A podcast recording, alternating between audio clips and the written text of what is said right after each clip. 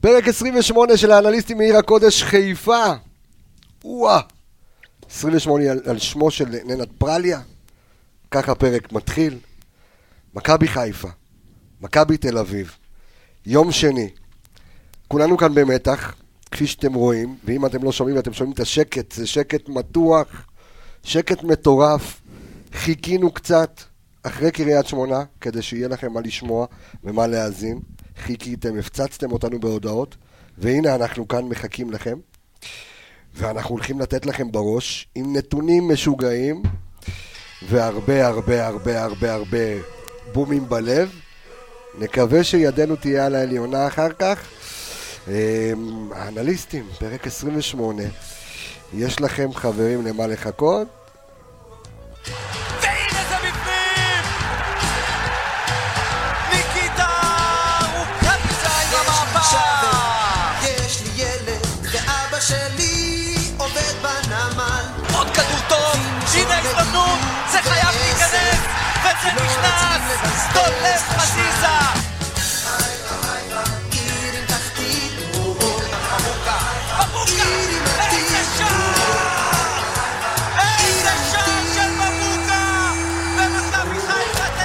את המשחק הזה! וואי וואי וואי, קצת הכנסנו לכם אווירה, שלום לכם האנליסטים, יא אללה.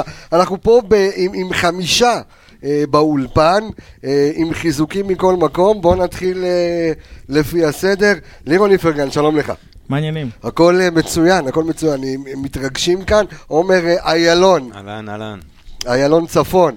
דור וייס, מה העניינים? הכל בסדר, מה נשמע? אלכס מילוש, מעולה. באתם. עבדתם. אה, הפתיח יסתיים במכבי, תנצח את המשחק הזה. אינשאללה. יסתיים השם. הפתיח. ככה יסתיים הפתיח, וככה נקווה שגם יסתיים המשחק אה, ביום שני. טוב, חברים, אנחנו, אה, כפי שאני אומר בכל תוכנית, אנחנו נצלול מיד לנתונים, אבל לפני כן, בואו נדבר על המשמעות, בואו נדבר על המהות. אנחנו מתחילים את 2020.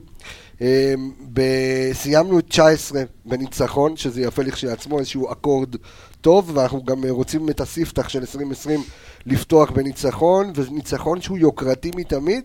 הנושא שלנו, מכבי יש רק אה, בחיפה, כך כולנו חושבים על השולחן, אבל כמה ערך יש למשחק הזה ברמה המנטלית, אה, ברמת החשיבות של האוהדים, בבלון הזה שהתנפח, וזה בלון טוב, וזה בלון מעניין, אבל אה, האם זה too much, לירון?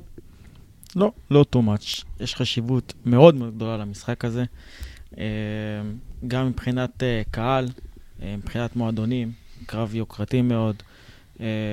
קרב שאם מכבי חיפה רוצה ללכת עד הסוף ולקחת אליפות, זה המשחקים שהיא צריכה לבוא ולנצח אותם. אני לא רואה את מכבי תל אביב מפסידים הרבה נקודות עד סוף העונה. אני חושב שהאליפות תוכרע על כמה נקודות בודדות, אם זה יהיה במאבק שלנו נגדם, וזה סופר חשוב. לנצח אותם במיוחד במשחק בית שלנו, 30 אלף איש, 24 אלף איש שלנו, הלוואי. אנחנו אה, אוטוטו יורדים לדקויות, ואתם מחכים כל כך לפרק הזה ולתוכנית הזו ולאנליסטים בשביל לשמוע איך אפשר ומה כל אחד עושה, והסטטיסטיקות ו- וטקטיקת המשחק, אבל אני מעביר את השאלה אליך, עומר, עד כמה באמת יש חשיבות למשחק הזה. אנחנו, דרך אגב, אנחנו ניגע בסוף התוכנית, אנחנו ניגע בזה, האם זה משחק על שש נקודות, או שאתה יודע, הכל הולך להיות פתוח, אבל כרגע בוא נדבר רגע על, ה, על היריבות, על, ה, על עשר שנים, לא עשר שנים, אבל שמונה שנים שאנחנו אוכלים מהם אה, מרורים, למעט הגביע ו- והגול של קגלמאכר, אבל אה, האם זה באמת, אתה יודע, כזה כל, כל כך חשוב? או שזה עוד משחק, כמו, ש, כמו, ש, ה- כמו שאיביץ' ניסה להגיד, כמו שבלבול, זה עוד משחק. אה, מבחינת, מבחינתנו האוהדים זה בטוח לא עוד משחק. כן. אה, מבחינת ה... מה שמסביב זה הקלאסיקו של הכדורגל הישראלי, לא יעזור, זה שתי הקבוצות הכי גדולות פה, כמובן שאנחנו הראשונה. אה, זה משחק, אני אומר לך, אני מתרגש מאוד, אתה יודע, אני כבר מתחיל להרגיש את הפרפרים בבטן, ו... תשמע, באנו לפה כולם סאחים, שמנו את האוזניות, פתאום הכל משחק- נגמר, תראה. הכל הוואי, ואנחנו מרגישים את זה בבטן. משחק על שש נקודות לדעתי זה לא, זה עוד לא השלב להגיד משחק על שש נקודות, אבל זה משחק סופר חשוב. אנחנו משחק אנחנו ניגע ב- ב- בשש נקודות, אני אני רוצה תכף שאנחנו ניכנס ל- למספרים עצמם. דור, בוא, ת- תן לי- תן לי את המשנה שלך רגע. אני חושב אם כבר התחלת עם המטאפורה של הבלון, כן, לפי דעתי הבלון יתפוצץ אה, לכאן או לכאן, תלוי בתוצאה. כאילו, אני, אני רואה את זה ככה. לפי דעתי, אם אה, מכבי תל אביב תפסיד, ואני מאוד מקווה שזה ככה יהיה, נראה לי שזה קצת יפגע להם בביטחון, יפגע במורל, ומכבי חיפה תקבל אה, מומנטום אדיר. אוקיי. אה, ואם וכן יקרה... וכן להפך? ואני חושב שיקרה להפך, כי אנחנו גם, אל תשכח, מכבי חיפה קבוצה צעירה. אה, הרבה חבר'ה רק עכשיו מתחילים ככה לבנות את עצמם, ואנחנו חזרנו לצמרת אחרי הרבה שנים אה, רעות.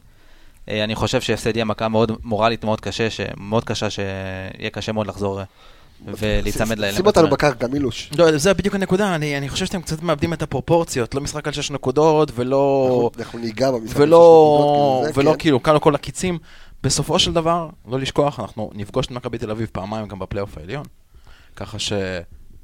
עוד דברים פתוחים. אני כן חושב שמכבי תל אביב תאבד נקודות, כי היא איבדה נקודות במקומות לא צפויים בחצי הראשון, גם נגד נס ציונה, גם נגד בני יהודה, גם נגד... אה, אום אל-פחם בגביע, כאילו שזה... כן, אבל הם- מובן הם איבדו. נקודות והם לא איזושהי דמות ככה מיתית שלא מאבדת נקודות, זה דבר ראשון. אבל, אני כן חושב שאנחנו, כמכבי חיפה סיימה עשור לא טוב. אוקיי? אם אפשר להגיד מי הקבוצה של העשור, לא עכשיו שסיימנו, אלא לפניו, אין ספק, מכבי חיפה, שש אליפויות, הכל היה שם ורוד לכולנו, כולנו התמוגגנו על העשור הזה. לצערי, הרבה אוהדים שבאו לסמי עופר עם העשור הזה לא גדלו על העשור שהיה לא- לפניו. לא מכירים מה הם לא מכירים, חיפה- ואני כן. חושב שיש, בכ- לכל קבוצה יש איזשהו קו פרשת מים. לפתוח את העשור, לפתוח את, את 2020 עם ניצחון על מכבי תל אביב יכול להיות מאוד מאוד מהותי לכל העונה הזאת, ובאופן כללי גם לעוד עונות שיבואו קדימה. אוקיי, הבה נתחילה, רש רש רש, היידה. טוב, אמ, הנושא הראשון שלנו, בלבול אה, נגד איביץ'.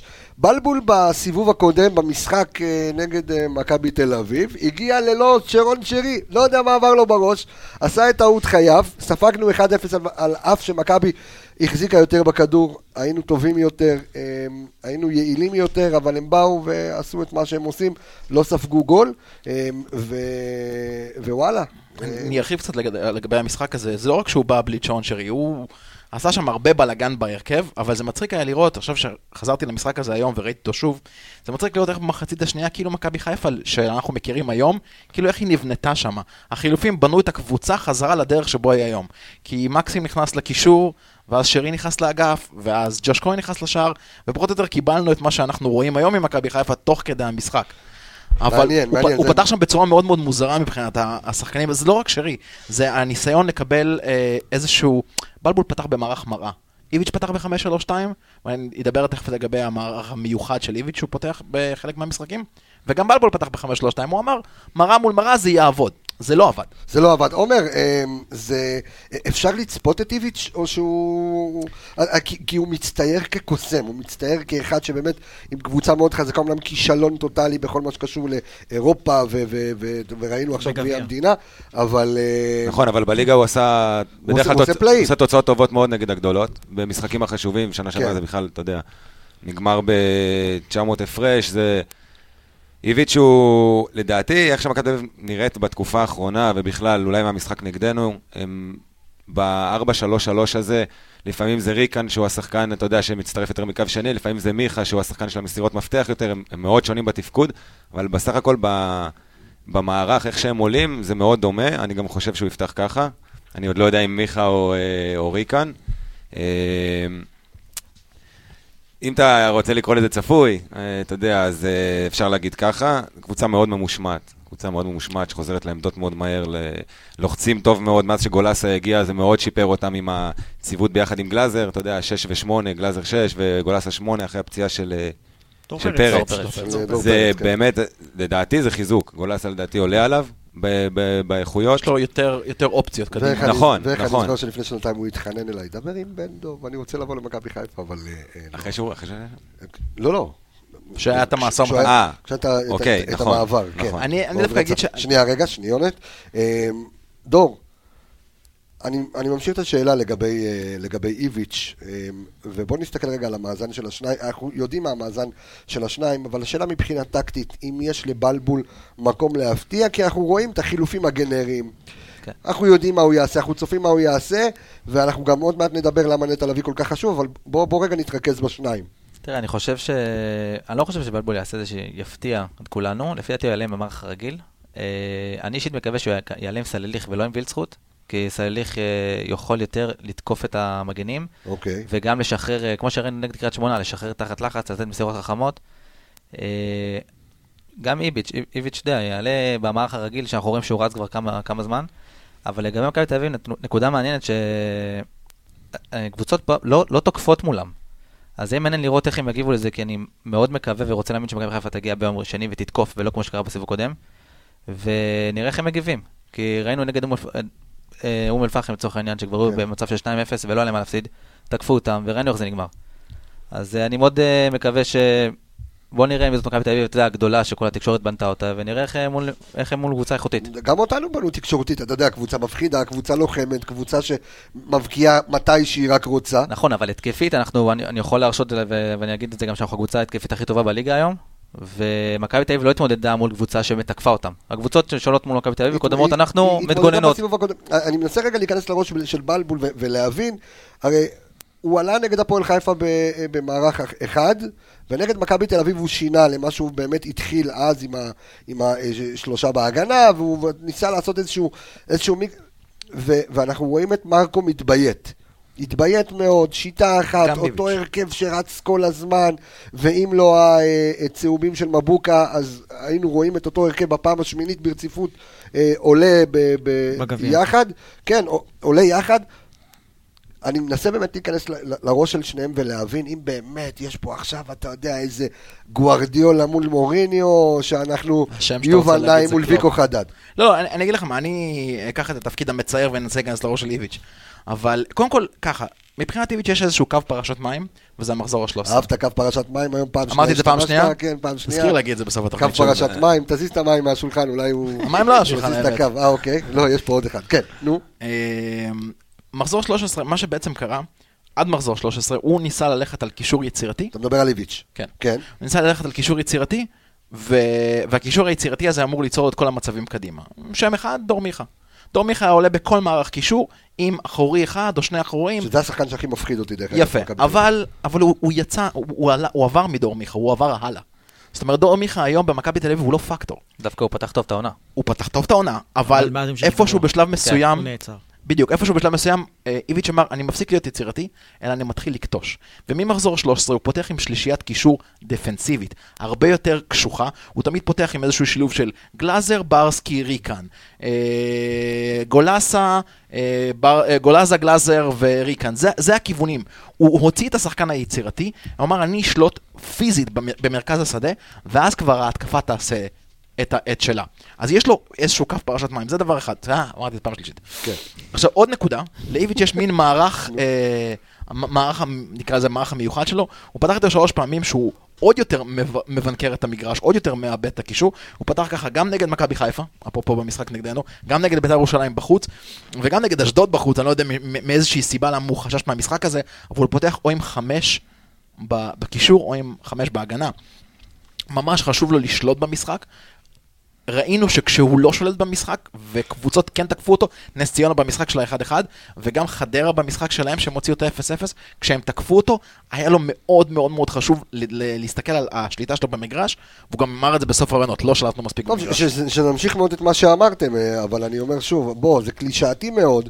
קבוצה, ואנחנו עוברים לנושא הבא, אנחנו נכנסים למה שנקרא מרכז, מרכז הארץ, אה, מרכז השדה. מי ששולט במרכז, הוא מנצח את המשחק, נקודה. לא, לא תמיד. הוא, הוא, עוד פעם, מרכז השדה שיהיה לך יותר טוב, אה, הוא, הוא פשוט ינצח את המשחק. השאלה, ואני עוד לא מכניס את כל הסיפור עם, אה, עם פוקס או עם, עם, אה, או עם נטע לביא, איך, איך, שולטים, איך שולטים באמצע? איך שולטים באמצע? במיוחד עם הגיוון ש, שיש להם, עומר. נגעת בנטע, נטע יש לו משמעות מאוד מאוד גבוהה.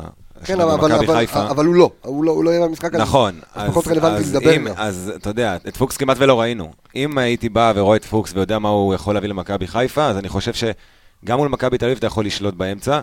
כמובן שלא את מספר הדקות כמו נגד אה, אשדוד או רעננה או כל קבוצה, דווקא עם שניהם עשינו תיקו, אבל נכון. אה, כל קבוצה אחרת, אה, הלחץ, הלחץ שנטע עושה, ואני מקווה שגם פוקס יעשה את זה, זה בעצם מאפשר לנו להיות בקו הנג, אה, קו הגנה גבוה, אה, שזה השיטה של מרקו, מצד שני זה גם השיטה של איביץ'. גם אצלו המגנים נמצאים מאוד גבוה. זאת אומרת, אז יש פה משהו מאוד מאוד דומה, ואני חייב לתת איזשהו קבוצות נתון. מאוד דומות בלי כזה. זה, נכון, זה, אני- תראה, זה משחק עונה, זה שתי קבוצות שוות. תשמע, אפשר להגיד, הם קצת יותר פה, אנחנו קצת יותר שם, כי אתה יודע, הם הגנה עזוב, חזקה. ה- היתרון היחידי זה הניצחון שלהם עלינו, זה הכל. נכון, משער עצמי. כן, בדיוק.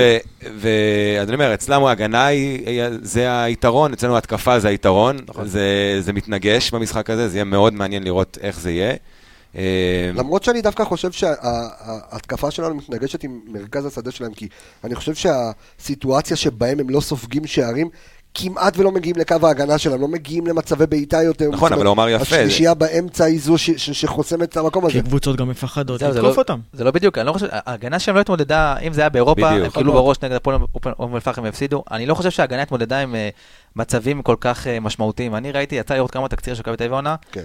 ומקסים לפני אה, אחד, הראיונות אמר בזמנו שבמזל הם לא קיבלו גול, ואז כולם צחקו עליו ואמרו שאתה יודע, אבל כן. באמת, אני אומר לך, ראיתי תקצירים, באמת היה להם כל כך הרבה מזל, כי כפר סבא הגיע, נראה לי, קורה, ובני יהודה, מוחמד גדיר מספרת, כאילו.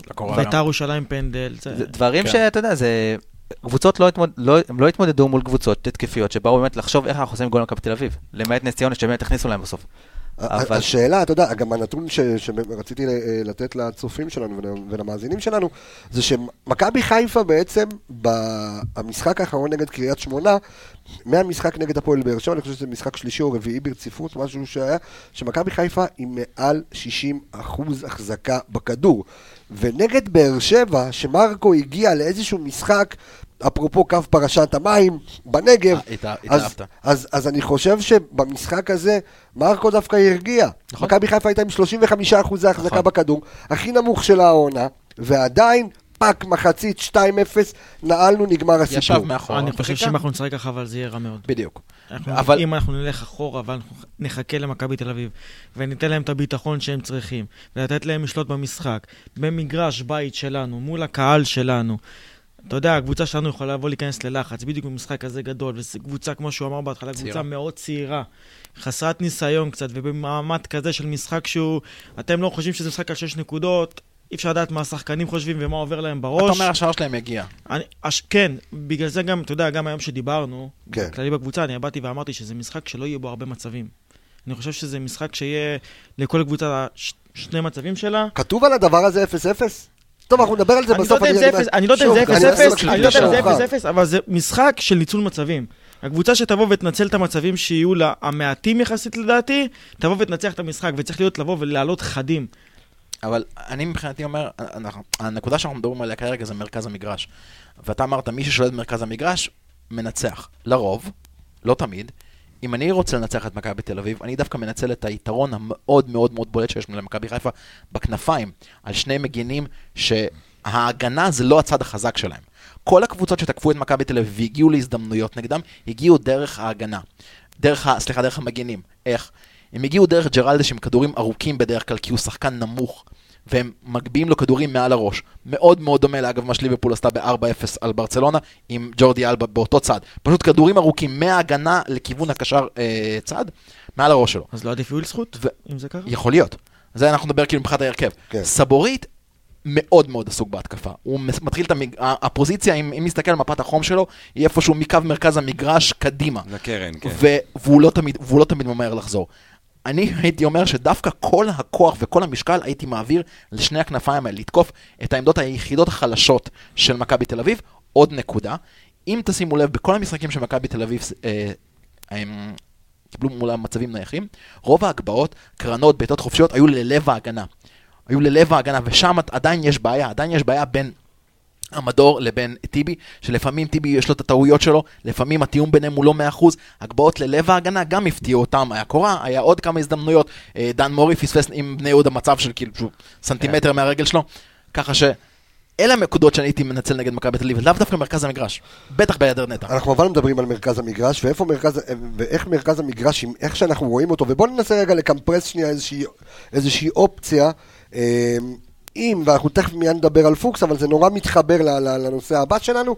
אה, האם יש לנו פתרונות אחרים, כאילו על פי הסטטיסטיקות שיש בידיים שלנו, אה, דור, האם יש לנו פתרונות אחרים לאיזושהי קומפוזיציה שונה באמצע, איזשהו, אני לא יודע מה, אה, יובל אשכנזי קצת יותר אחורה, אה, אולי איזה מישהו אחר 50-50, אולי סולליך, אולי משהו, אולי משהו יותר בטוח, משהו, לא יודע מה עובר למרקו יש לך את בראש. חזיזה, שבבני יהודה גם משחק כן, את השלישי. ה-50-50, זה ואתה משחק את את השחקן השלישי. בקישור. ואז אתה שם ווילדסחוט שמאל וסלאליך ימין, או מעניין. ששרי אתה שם באגף. ש- אה, אגב, אגב, במשחק נגד מכבי תל אביב, בסיבוב חזיזה הראשון, פתח את השחקן חזיזה השלישי. פתח את השלישי בקישור, נכון. והיה היה לו משחק רע, רע מאוד. מהעמדה הספציפית הזאת היה לו משחק לא טוב. אני חושב שמרקו יעלה עם פוקס במקום נטע, כי אין לו ברירה, אני לא חושב שמישהו יעלה במקומו. אה, פוקס יהיה אחורי. השאלה אה, אם יובל אשכנזי יודע לעשות את התפקיד של נטע. אני כי- לא חושב ש... כי ראינו אותו במשחק האחרון, דרך אגב, אבל הוא לא בסטטיסטיקה יעלה שלנו... בעמדה הזאת. זהו, אני שנייה, חושב. שפוקס יחליף את נטע מבחינת. החילוצי כדור והפיזיות באמצע, ואשכנזי ימשיך לתת את, אני מקווה, את העונה החלומית שלו, ויתרום גם בהגנה, גם בהתקפה. אני חושב שדווקא המשחק הזה אולי הוא יהיה טיפה יותר אחראי בהגנה, כי כמו שדיברנו, במכבי תל אביב יש אמצע חזק, ועם אה, גלאזר שם חוטף כדורים אה, בחצי, גלאזר עושה בערך את מה שנטע עושה עם חטיפות בחצי של היריב. אה, צריכים להיות מאוד ערניים, אני מקווה שמרקו ייתן את הדגש ואיזשהו ייתן איזה אולי הוראה לשרי טיפה יותר לעזור ב...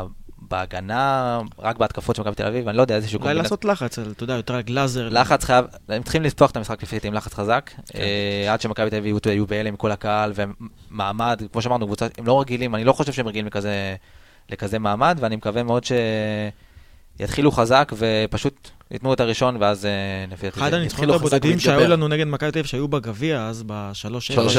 שניצחנו פה בסמי נכון. עופר עם אה, רוב מס על הקווים, כן. היה מצב שהוא לקח פשוט את רועי קהת ושם אותו פשוט על דור פרץ, שמירה אישית, אישית. ולא נתן לו לפתח את נכון. המשחק. מעניין מאוד. אני, נכון. אני רוצה רגע להסת, להסתכל על הסטטיסטיקה ול, ול, ולומר שעוד פעם, אין לי יותר מדי סטטיסטיקה לתת לפחות על מכבי תל אביב, כי, כי זה שקוף ואנחנו רואים את זה, אבל מאזן בחוץ, משחקי החוץ שלהם, שמונה משחקים, שמונה ניצחונות, אין הפסדים, אין תיקו, יחס שערים 17-0, 100% הצלחה. איך אתה יכול להסביר סטטיסטיקה כזו פסיכית, אה, עומר, שאין, הם לא מקבלים גולים בחוץ? לא יודע אם הייתי מחלק את זה בין אה, חוץ לבית. אה, כי, כי את הגול שהם קיבלו, הם קיבלו כולה גול אחד, אתה יודע, אחד בבית, אפס כן. בחוץ, אז זה לא ממש... אה, לא אני לא חושב. שיש קשר, כן, בין, ה, בין הבית לחוץ. זה לא מזל, אי אפשר להגיד שזה מזל. גם אנחנו זה. לא, אנחנו- זה לא מזל. זה לא מזל, אבל אני חושב הר- שאיביץ' הוא... מהמצבים, הרבה מהמצבים שהיו שם שהם לא קיבלו את הגול, זה נטו מזל, כי אתה צריך לראות אותם, את הבעיטות שהשחקני הירי- היריב החמיצו, זה לא... זה בערך מה שניקיטה קרא לו נגד קריית שמונה, קראו לכל, וקרא לכוח כל המשחקים של נגד מכבי תל אביב. כן, קבוצה מאוד ממושמעת, מאוד טקטית, דיברנו על זה, איביץ' הוא מאמן גרמני, תרתי משמע, כן. למרות שהוא לא גרמני, אבל אה, שמע, הוא... הם כל כך ממושמעים ועומדים כל כך טוב במגרש, הם הרבה פחות מתבלגנים מאיתנו, בגלל זה לדעתי הם גם חוטפים אה, פחות בחצי היריבה. אנחנו קבוצה שהרבה יותר אה, נושכת בקטע הזה. אה, בעיקר, בעיקר, בעיקר מתבטלים נגדם. אני רואה את, הקבוצות מאוד מתבטלות נגדם, רק למעט... מחפשות לא לקבל גול- את הגול. כן, נכון, אתה יודע, גם נגד כפר סבא, שהם שיחקו עכשיו, הם פיגרו, שת... כפר סבא פיגרה 2-0, קיבלו את והשוער, עוד לפני, והשוער מושך את הזמן. כן, זה, יש, יש התבטלות מאוד גדולה בפניהם, בגלל הרתעה כבר של שמונה שנים, וזה משפיע, זה, זה חוזקה של מועדון לצבור כוח ככה במ- במהלך שמונה שנים. אני רואה, אני רואה אותנו, דיברת על, ה, על השיטה, אני רואה אותנו עולים בדיוק באותה שיטה, מבחינת ה... ה לבוא ולטרוף אותם באמצע, בחצי שלהם. אני לא חושב שאנחנו נהיה קבוצה שהולכת אחורה ונסוגה. אני דווקא רואה אותנו כן עולים אה, בצורה של להבהיל אותם, כן. פחות או יותר, ואני חושב שזה גם מה שצריך לעשות. וזה... אם אני קבוצת בית, אם אני מאמן, זה מה לא רק שאני אם אתה עושה. מאמן, זה... מרקו צריך ללמוד מהטעויות שלו במשחק קודם. כן, אבל זה גם כי שונה. הטעות המרכזית שלו הייתה במשחק קודם, זה שהוא... בסדר, ראו הוא גם לא עלה, הפחד נכון, אבל הוא גם לא עלה עם. הבוקה, והוא לא עלה עם שרי, והוא עלה ב- ב- זה העניין, בטקטיקה שראו את אחרת. הפחד אצל אה, מרקו, אז הפעם אנחנו צריכים לעלות במצב שאנחנו לא מפחדים, עם סופר ביטחון, שמכבי תל אביב יבואו ויפחדו מאיתנו. אם אתה תזכור במשחק הזה, במשחק של, אה, בסיבוב הראשון, מי שחגג כל המשחק היה סבורית. בצד שמאל, כן. לבד על רז מאיר. כי מי שלא בא לעזור לו זה מקסים במקרה הספציפי. שהוא שיחק. נכון. אף אחד לא בא לעזור לו. זו בדיוק הנקודה. אנחנו מדברים על הרבה לחץ ופרס גבוה, אבל מכבי תל אביב חי על הדברים האלה. זאת אומרת, יש שם שחקנים סופר יצירתיים מקדימה, גם יונתן כהן, גם אצילי. אם אנחנו לא נלחץ נכון, הטירוף הזה של לרוץ אחרי הכדור זה לא באמת לחץ. אוקיי, מכבי חיפה השנה למדה איך ללחוץ נכון, תבניות של איפה אתה לוחץ, באיזה חלק של המגרש אתה ללחוץ לוחץ, באחריות. בדיוק, באיזה, באיזה פוזיציית גוף השחקן נמצא, מתי אתה מפעיל את הלחץ? אם אנחנו סתם נלחץ, אם אנחנו סתם נבוא באטרף הזה, רק כדי לבוא ולהראות, אנחנו בבית, אנחנו זה, הם, הם יביכו אותנו בכדור ארוך, ו- ומשחק שמתחיל ב-1-0 להם יהיה קשה מאוד לחזור. בוא נסתכל רגע על, על, על הסטטיסטיקות, ודור, שהוצאת לנו את הסטטיסטיקות, אנחנו רואים שמכבי מכבי חיפה מובילה כמעט בכל פרמטר על פני מכבי תל אביב, אבל יש משהו, איזה נתון שאני רוצה להסתכל עליו. אה, בוא נגיד שאוהדי מכבי תל אביב, על אף השערים הרבים שהם כובשים, הם לא כובשים מעט שערים אה, מכבי תל אביב, אבל כביכול פחות מהנה לראות אותם עם קבוצה פחות יצירתית, נקרא לזה ככה, ואנחנו יכולים לשים לב, לב לזה בסטטיסטיקה הפשוטה. בדריבלים, מכבי חיפה מקום שני בליגה, כן, מפתיע. בדריבלים, מי מקום ראשון דרך אגב? ביתר, אני מאמין, עם לא, גרסיה לא, לא, וזה. אשדוד.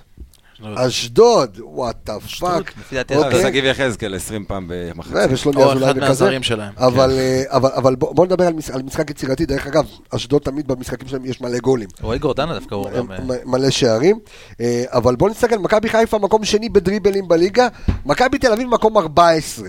אוקיי, אנחנו מדברים על 500 דריבלים, עזבו רגע מה מוצלח, מה, מה, מה לא מוצלח, 500 דריבלים למכבי חיפה, 314, אה, 314 דריבלים למכבי תל אביב. זאת אומרת, זה אחוז, זה פער מאוד מאוד גדול בין השניים, והשאלה האם, זאת אומרת, לי זה מראה דבר מאוד מאוד ספציפ, ספציפי, אם אני עכשיו לוקח את עצמי כאנליסט ועולה ליציע, ואני אומר, איזה כיף של כדורגל אני רואה. אני רואה דריבל, אני רואה את סלאליך, אני רואה את חזיזה, אני רואה את ווילדסחוט מקום ראשון במכבי חיפה ב- בדריבלים, אני, אני רואה כיף כאילו בעיניים, אני רואה את יובל אשכנזי, אני רואה את שרון שרי, שממעט לעשות דריבלים, אבל עדיין, כל דריבל שלו בצ'בע, כל דריבל שלו חכם. האם היופי הזה יבוא על חשבון משהו, או שהוא באמת יכול להועיל לנו במשחק הזה? אה, הוא לא בא, הוא לא בא, נכון לעונה הזאת, הוא לא בא בעיבודי כדור, כי בסופו של דבר אנחנו לא מאבדים כל כך הרבה. כן. אבל, אם תשים לב, אני לא מסתכל על המוצלח, כמו שאמרת, אני דווקא מסתכל על כמות הדריבלים שהם לקחו. 314 דריבלים על אה, 16 מחזורים, אם אני לא טועה. כן. כן. אנחנו מדברים על כמות מאוד מאוד נמוכה של דריבלים, כי זאת לא תבנית המשחק. אז זה יעיל? הכדור שלהם פשוט עובר הרבה יותר מהר מרגל בדיוק. לרגל. בדיוק. הם לא נכנסים לדריבלים, גם, עוד פעם, אל תשכח שכרגע, במצב הנוכחי, משחקים עם שלישיית קישור, שזה לא הדריבליסטים, זה לא מיכה, זה לא עטר לצורך המקרה שהיה תמיד עושה את הדריבל שלו מצד שמאל פנימה לתוך המרכז. יש, לו, יש להם שלושה קשרים דפנסיביים שצריכים לסגור, שצריכים לעשות תיקולים, שצריכים לחטוף את הכדורים, הם לא עושים דריבלים, התפקיד שלהם זה להוציא את הכדורים כמה שיותר קדימה. בגלל זה אתה גם רואה פחות דריבלים. לא אכפת להם לאבד את הנתון הזה מול כל הליגה. קח סתם דוגמה, למשל את נטע מול גלאזר, שהם בדיוק באותו תפקיד של שש, תראה כמה פעמים נ- נטע עושה את הדריבל קדימה, וכמה פעמים גלאזר מקבל כדור, משחק בשתיים, שלוש נגיעות, ומניע אותו בדרך כלל לרוחב. אה, זה סתם דוגמה לשחקנים שלא עושים דריבל, כמו שאומר באמצע, אם תיקח את שרי לעומת אה, ריקן, אז ברור, וכן הלאה. גם שרי, גם שרי אפילו לעומת מיכה, שהוא השחקן היותר יצירתי של מכבי אה, מכבי תל אביב, שרי עושה יותר דריבלים ממנו. שרי, כן. אני חושב גם שזה הוראה של איביץ', אני חושב, מבחינת תבנית משחק של מכבי תל אביב, מבחינת השיטה, הם פחות הולכים על דריבלים ויותר נראה לי, כמו שאמרנו, מסירות אה, קצרות. כן, כמו שהוא אמר, להעביר את אני הכדור אומר, מהר. הנתון הזה של מקום שני מול מקום 14, אה, מראה פשוט על מדד יעילות יותר טוב של מכבי תל אביב. זה משהו שונה, זה משהו שונה. אם אנחנו מבודדים למשל את וילצחוט בצד כן. שמאל, אה, ואתה רואה שווילצחוט יש לו את הקטע הזה לעשות גם לחזיזה בצד שני, תלוי איפה הם משחקים, יש להם את ה... את ה... אולי גם חופש פעולה לעשות את זה. אולי זה גם איזשהו חופש פעולה של מאמן שנותן להם בשליש האחרון של המגרש לעשות יותר את הדברים האלה. והוא דיבר קודם על סבורית, אלכס, ובאמת, כשיש לה בצד שמאל לשחק אה, יונ... יונתן כהן. אה, נכון? יונתן כהן עכשיו, אחרי. שאצילי חזר, הוא בשמאל. קודם כל, טיפה יותר קשה לעשות דריבל עם רגל שמאל, אה, לכיוון, אה, מאשר לכיוון המרכז, ויש לו את סבורית שנמצא בעמדות הרבה יותר גבוהות מסן מנחם. מי המראה של, של יונתן כהן במכבי חיפה? אז זה, בדיוק... וילצחוט כנראה, אם הוא... אז זה בדיוק הנקודה, שיונתן כהן. מחליף המון פעמים צדדים. יונתן כהן פותח בשמאל, הוא פתח את כל העונה בימין, עד שאצילי חזר. כן. גם 12 עבר מחז- סדרת חינוך, אבל. 12 מחזורים, בסדר, שבועיים לא שחק, אבל זה עכשיו, השבועיים כן. לפני האחרונים. אבל יונתן כהן פתח את כל עשרת המחזורים הראשונים בצד ימין, אצילי חזר, הוא העביר אותו שמאלה. אבל הוא עדיין, אם, תס, אם תסתכלו על רוב הגולים של מכבי תל אביב, כשיונתן כהן מעורב בהם, הוא מעורב בהם מאגף שהוא לא פתח בו.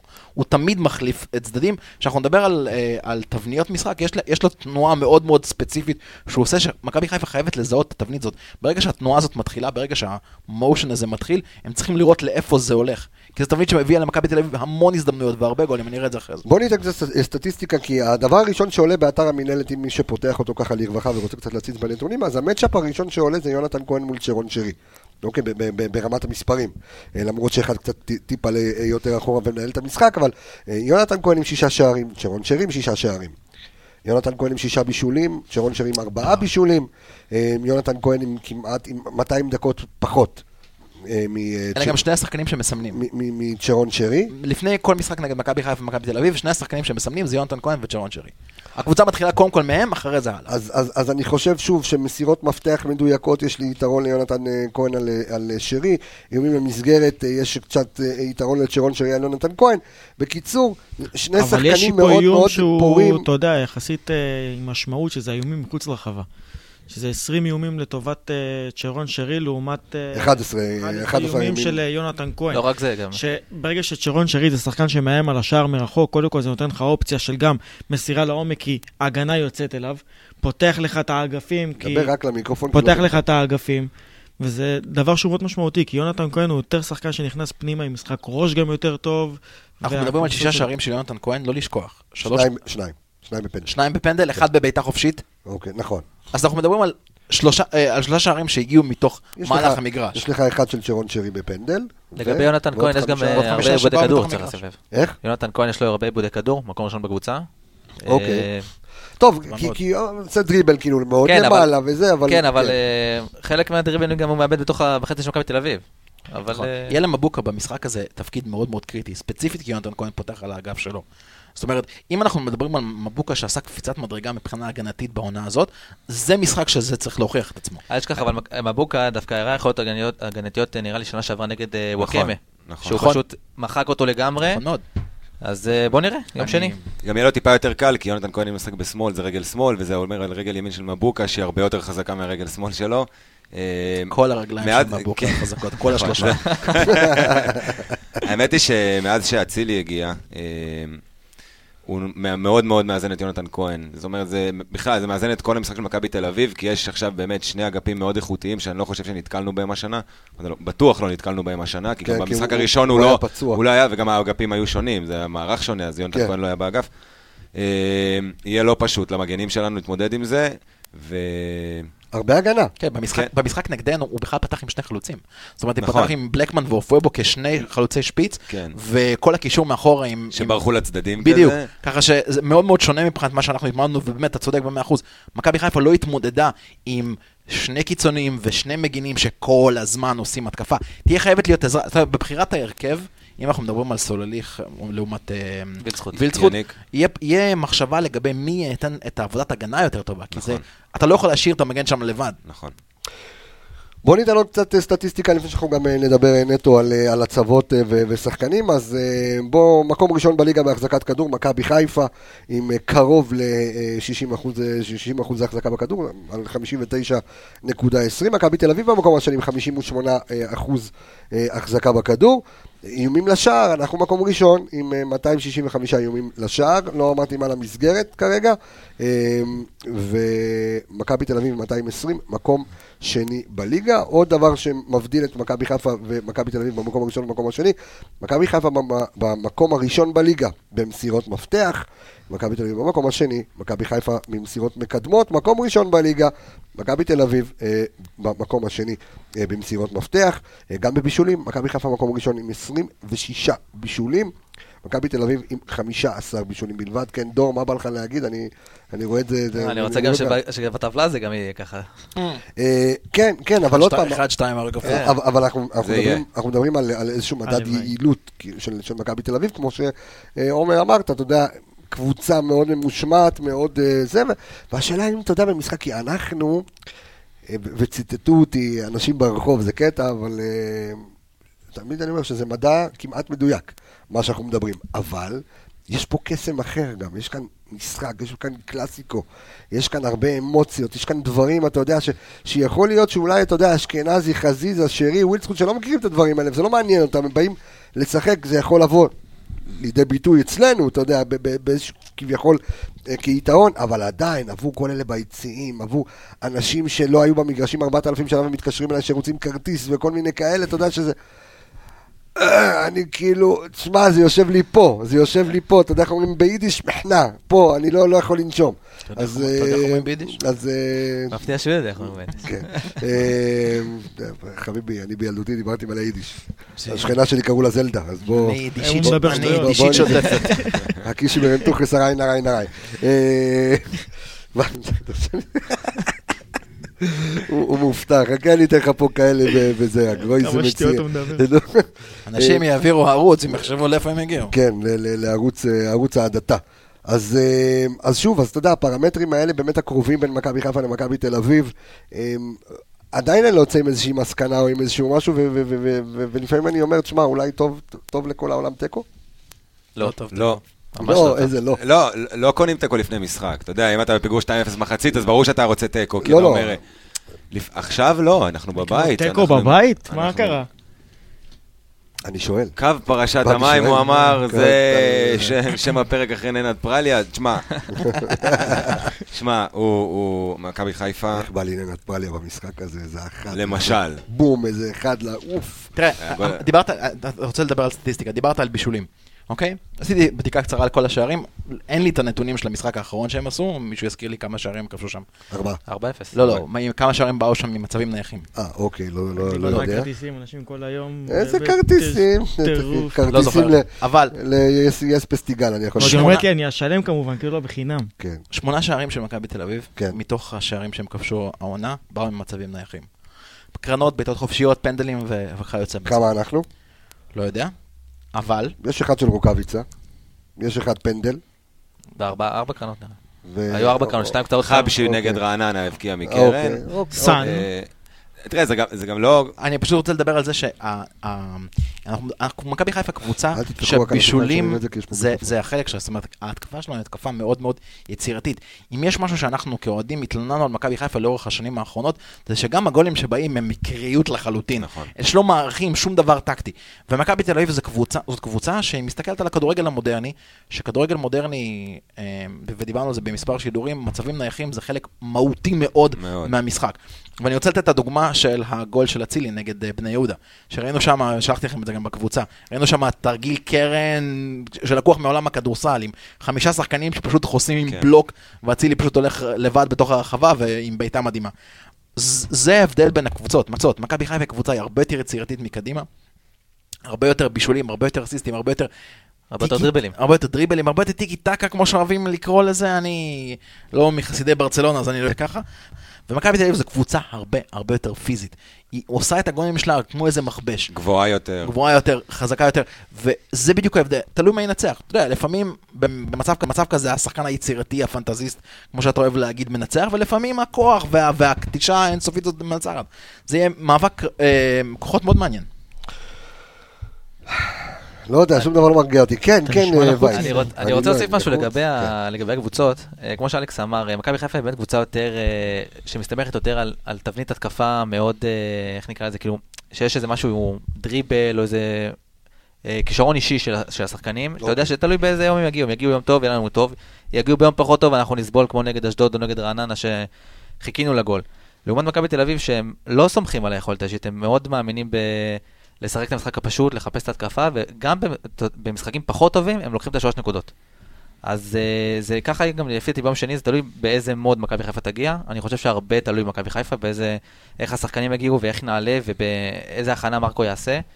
אה, אני חושב שזה פחות תלוי במכבי תל אביב, כי כמו שאמרתי, אני לא חושב שהם יתמודדו עד היום עם איזשהו, עם קבוצה כזאת אה, התקפית. מה, ש... אה, מה שעובד בשבילנו העונה, זה שגם עם שחקן אחד שהוא הסטאר לצורך המקרה מקרה כמו שרי, אם הוא לא במשחק טוב, עדיין יש מישהו שירים שם את, ה... את הכפפה. נכון. אז שרי לא טוב, אז חזיזה ירים, ואם חזיזה זה אשכנזי, ואם אשכנזי אז זה רוקאביצה.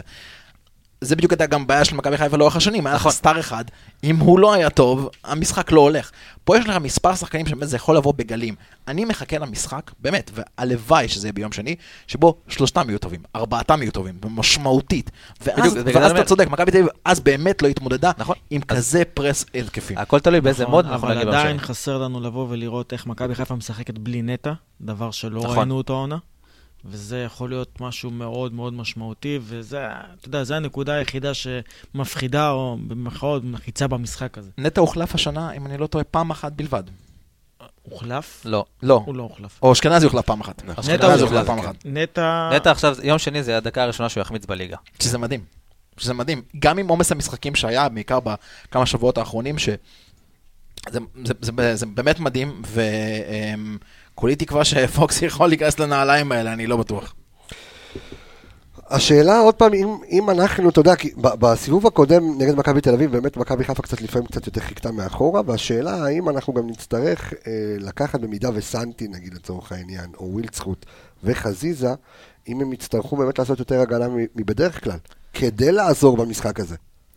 אני חושב שהמשחק הקודם למכבי תל אביב הוא לא מדד למה שיהיה ביום שני, כי כמו שאמרנו, מרקו עלה עם אה, מערך אה, מאוד מוזר, מאוד קבוצה הגנתי. שונה לגמרי כן. בדיוק, הוא עוד לא התבסס על ההרכב, כמו שעכשיו שאנחנו כבר, הוא כבר רץ וכבר הקבוצה עובדת ומכירה את השיטות משחק של מרקו. אה, אני חושב שכן יהיה דגש יותר על, על, הגנה, על הגנה, כי מן הסתם יכול להיות מכבי תל אביב, אתה לא נגד אה, נס ציונה או כפר סבא שאתה יכול אה, טיפה לחפף בהגנה. אה, אני חושב שהוא כן יהיה, דג... אני חושב שכן יתקפו, מכבי חיפה תתקוף, אבל גם, גם את ה- בראש את המחשבה שצריך טיפה. לקחת צעד אחורה, להיזהר בדיוק, גם אם אשכנזי יעלה ללחוץ גבוה, אני חושב שהוא יסתכל פעמיים מי לידו ומה קורה אם הוא גם בחלק. ההגנתי הזה, משחק שאם אני לא טועה, סיינסבורי זה היה המשחק השני בכלל שלו במכבי חיפה, נכון. באותו זמן. לא, אני חושב שהוא עלה- לבכורה, אני חושב. והוא גם, אם אני לא טועה, אחרי המשחק זה לא, עלה מבצע. לבכורה, עלה לבכורה. בדרבי, בדרבי. בדרבי, ואז זה היה קריית שמונה, ואז אתה יודע, ודאי, משחק שני שלו בדרבי, מה הוא על נפצע? הדקה 80 ומשהו? כן. כן, ונגד, אני מזכיר לך שהוא נפצע, נפצע הוא. נפצע באזור הדקה ה-50. גם נפצע וגם חפשי, אם אני לא לא טועה, לא- נפצע- נפצע ויצא מחליף. כל ההגנה... לא, שתי חילופים קפואים קודם כל, כי זה שוער וחבשי, וחפשי, עם הפציעות ראש. כל ההגנה בכלל לא הייתה מאוזנת ומתואמת, ולא כן. היה בכלל סדר וארגון, ומקסי נכנס, והיה שם די בלאגן מהמערך ההתחלתי ועד סוף המשחק, גם בחילופים, גם ב... גם בעלייה למגרש, כמו שאמרתי מקודם, מבחינת הביטחון של הקבוצה, והדרך שהקבוצה שיחקה, והגישה שהגענו בה למשחק. כן. באו- באו- זה- באו בפחד. בגלל זה אני אומר שעכשיו אנחנו קבוצה שונה לגמרי. גם מבחינת המערך, גם אני חושב שלמרקו אין מה. לפחד. אם הוא- אם הוא פחד נגד בבלומפילד, אני לא חושב שהוא יגיע לפחד ביום שני, כי אין לו מה אין לו מה אני חושב להפסיד. שגם מרקו, אגב, אם אני נכנס רגע לעניין של אה, ביטחון וכאלה, הקהל גם ייתן למרקו גב אם מרקו יעלה התקפי. זאת אומרת שאם מרקו עכשיו יבוא ויעלה התקפי וייזום ונעלה כדי לנצח והקהל יראה את זה, גם אם חלילה לא יקרה, אז אף אה, אחד לא יבוא בטענות, כי אין מה לעשות. כן. גם אם באמת, אם מכבי תל אביב, אנחנו לא רוצים שזה יקרה, אבל גם אם מכבי תל אביב תפקיע גול שער מוקדם, הקהל עדיין יהיה איתו. זאת אומרת, הקהל עדיין יהיה עם נכון. הקבוצה. אנחנו, אנחנו כבר עברו להם 40 דקות, איזה כיף, אבל אפילו אנחנו רק בנושא אה, השלישי, אז בואו נעבור לנושא הבא. אמרנו שזה יהיה אה, פודקאסט. ארוך. כן, זה יהיה פודקאסט ארוך וכיף. אתה נהנה פה בצד, אתה בכיף לך? הוא מחכה טוב לך? לפינת האוהד בסוף. אה, כיף לך, מקשיב מכבי תל אביב, וזה, תענוג לו. טוב, חבר'ה, פוקס. בפרק הקודם פתחנו אותו בתפילות לחוני המעגל והגשם, לא הלך. ושהתבטא לא עבד. למשחק. לא עבד, יצאה לה השמש. אבל אתה יודע למה זה לא עבד?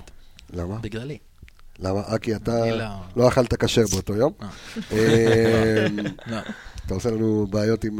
אה, אם אתה רוצה באמת. להתפלל, אתה צריך חמישה אנשים שאשכרה מאמינים בזה. מניין הבנתי, אפילו. זה מניין. אפילו מניין, כן. תביא גם כן. עשרה. יש לך עניין עם פועלי מניין. ואנחנו, אה, ואז גם דיברנו על איך לעזאזל הפך החבר היקר של עומר איילון, אה, נטע לביא, לפקטור כל כך חשוב במכבי חיפה, כשבתחילת העונה גם לא הבנו למה הוא תמיד נותן לו הרכב.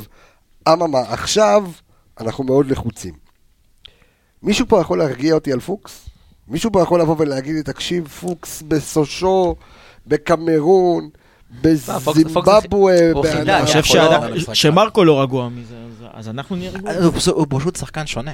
ראינו. תשמע, נגד נס ציונה זה בגביע, לא- זה לא מדד. זה לא מדד. זה לא מדד. ברור שזה לא מדד, אבל אתה יכול לראות קצת, אתה יכול קצת להבין. גם רוצה נס להגיד משהו- ציונה א', זה לא... זה. לדעתי- שנייה, תעצרו רגע, יש פה גם בלאגן בשולחן ואני מבין את הכיף וזה, אבל זה פודקאסט, זה אמור להישמע קצת פחות אה, רעשני. שנייה, אתה אל תשכח את מה שאתה אומר, ונגד קריית שמונה, הקרוס שלו, כאילו, וואו, של פוקס, שנורא נורא אהבתי שזה היה קצת התקפי יותר, דבר דור זה מה שרציתי וייס, להגיד. כן, כן, יאללה, אני לך. קרוס, הכדור. אמצע אתה מדבר? שנייה, מבוקה? בן שניים? כן. כן. אוקיי. שפוקס אה, ביום שני, שלא יעשה את העבודה של נטע, שיהיה פוקס. כי נטע הוא לא יכול להיות. ממה שאני מכיר את השחקן פחות או יותר, הוא חידה, בארץ הוא חידה. אוקיי. אה, אני לא חושב שהוא יכול להיות נטע. הפ- הפתרון בחו"ל? כאילו, יש את הפתרון? ראית את הפתרון בחו"ל אם זה חידה אני- פה? אה, ת- רוצי לי גוצלי, בוא, תן לי תשובות. תראה, אני, אז זהו, אני חושב שהוא צריך, הוא, הוא, הוא לא נטע, הוא צריך להיות פשוט פוקס באמצע, והוא לא יחלץ לך כדורים בחצי של היריבה, הוא יותר ינווט, הוא יותר ישחרר לצדדים, הוא, הוא פחות יעשה את העבודה של נטע, הוא, קשר, הוא יהיה קשר אחורי שאנחנו פחות, פחות רגילים לראות. העניין הוא ש... בהיעדר נטע?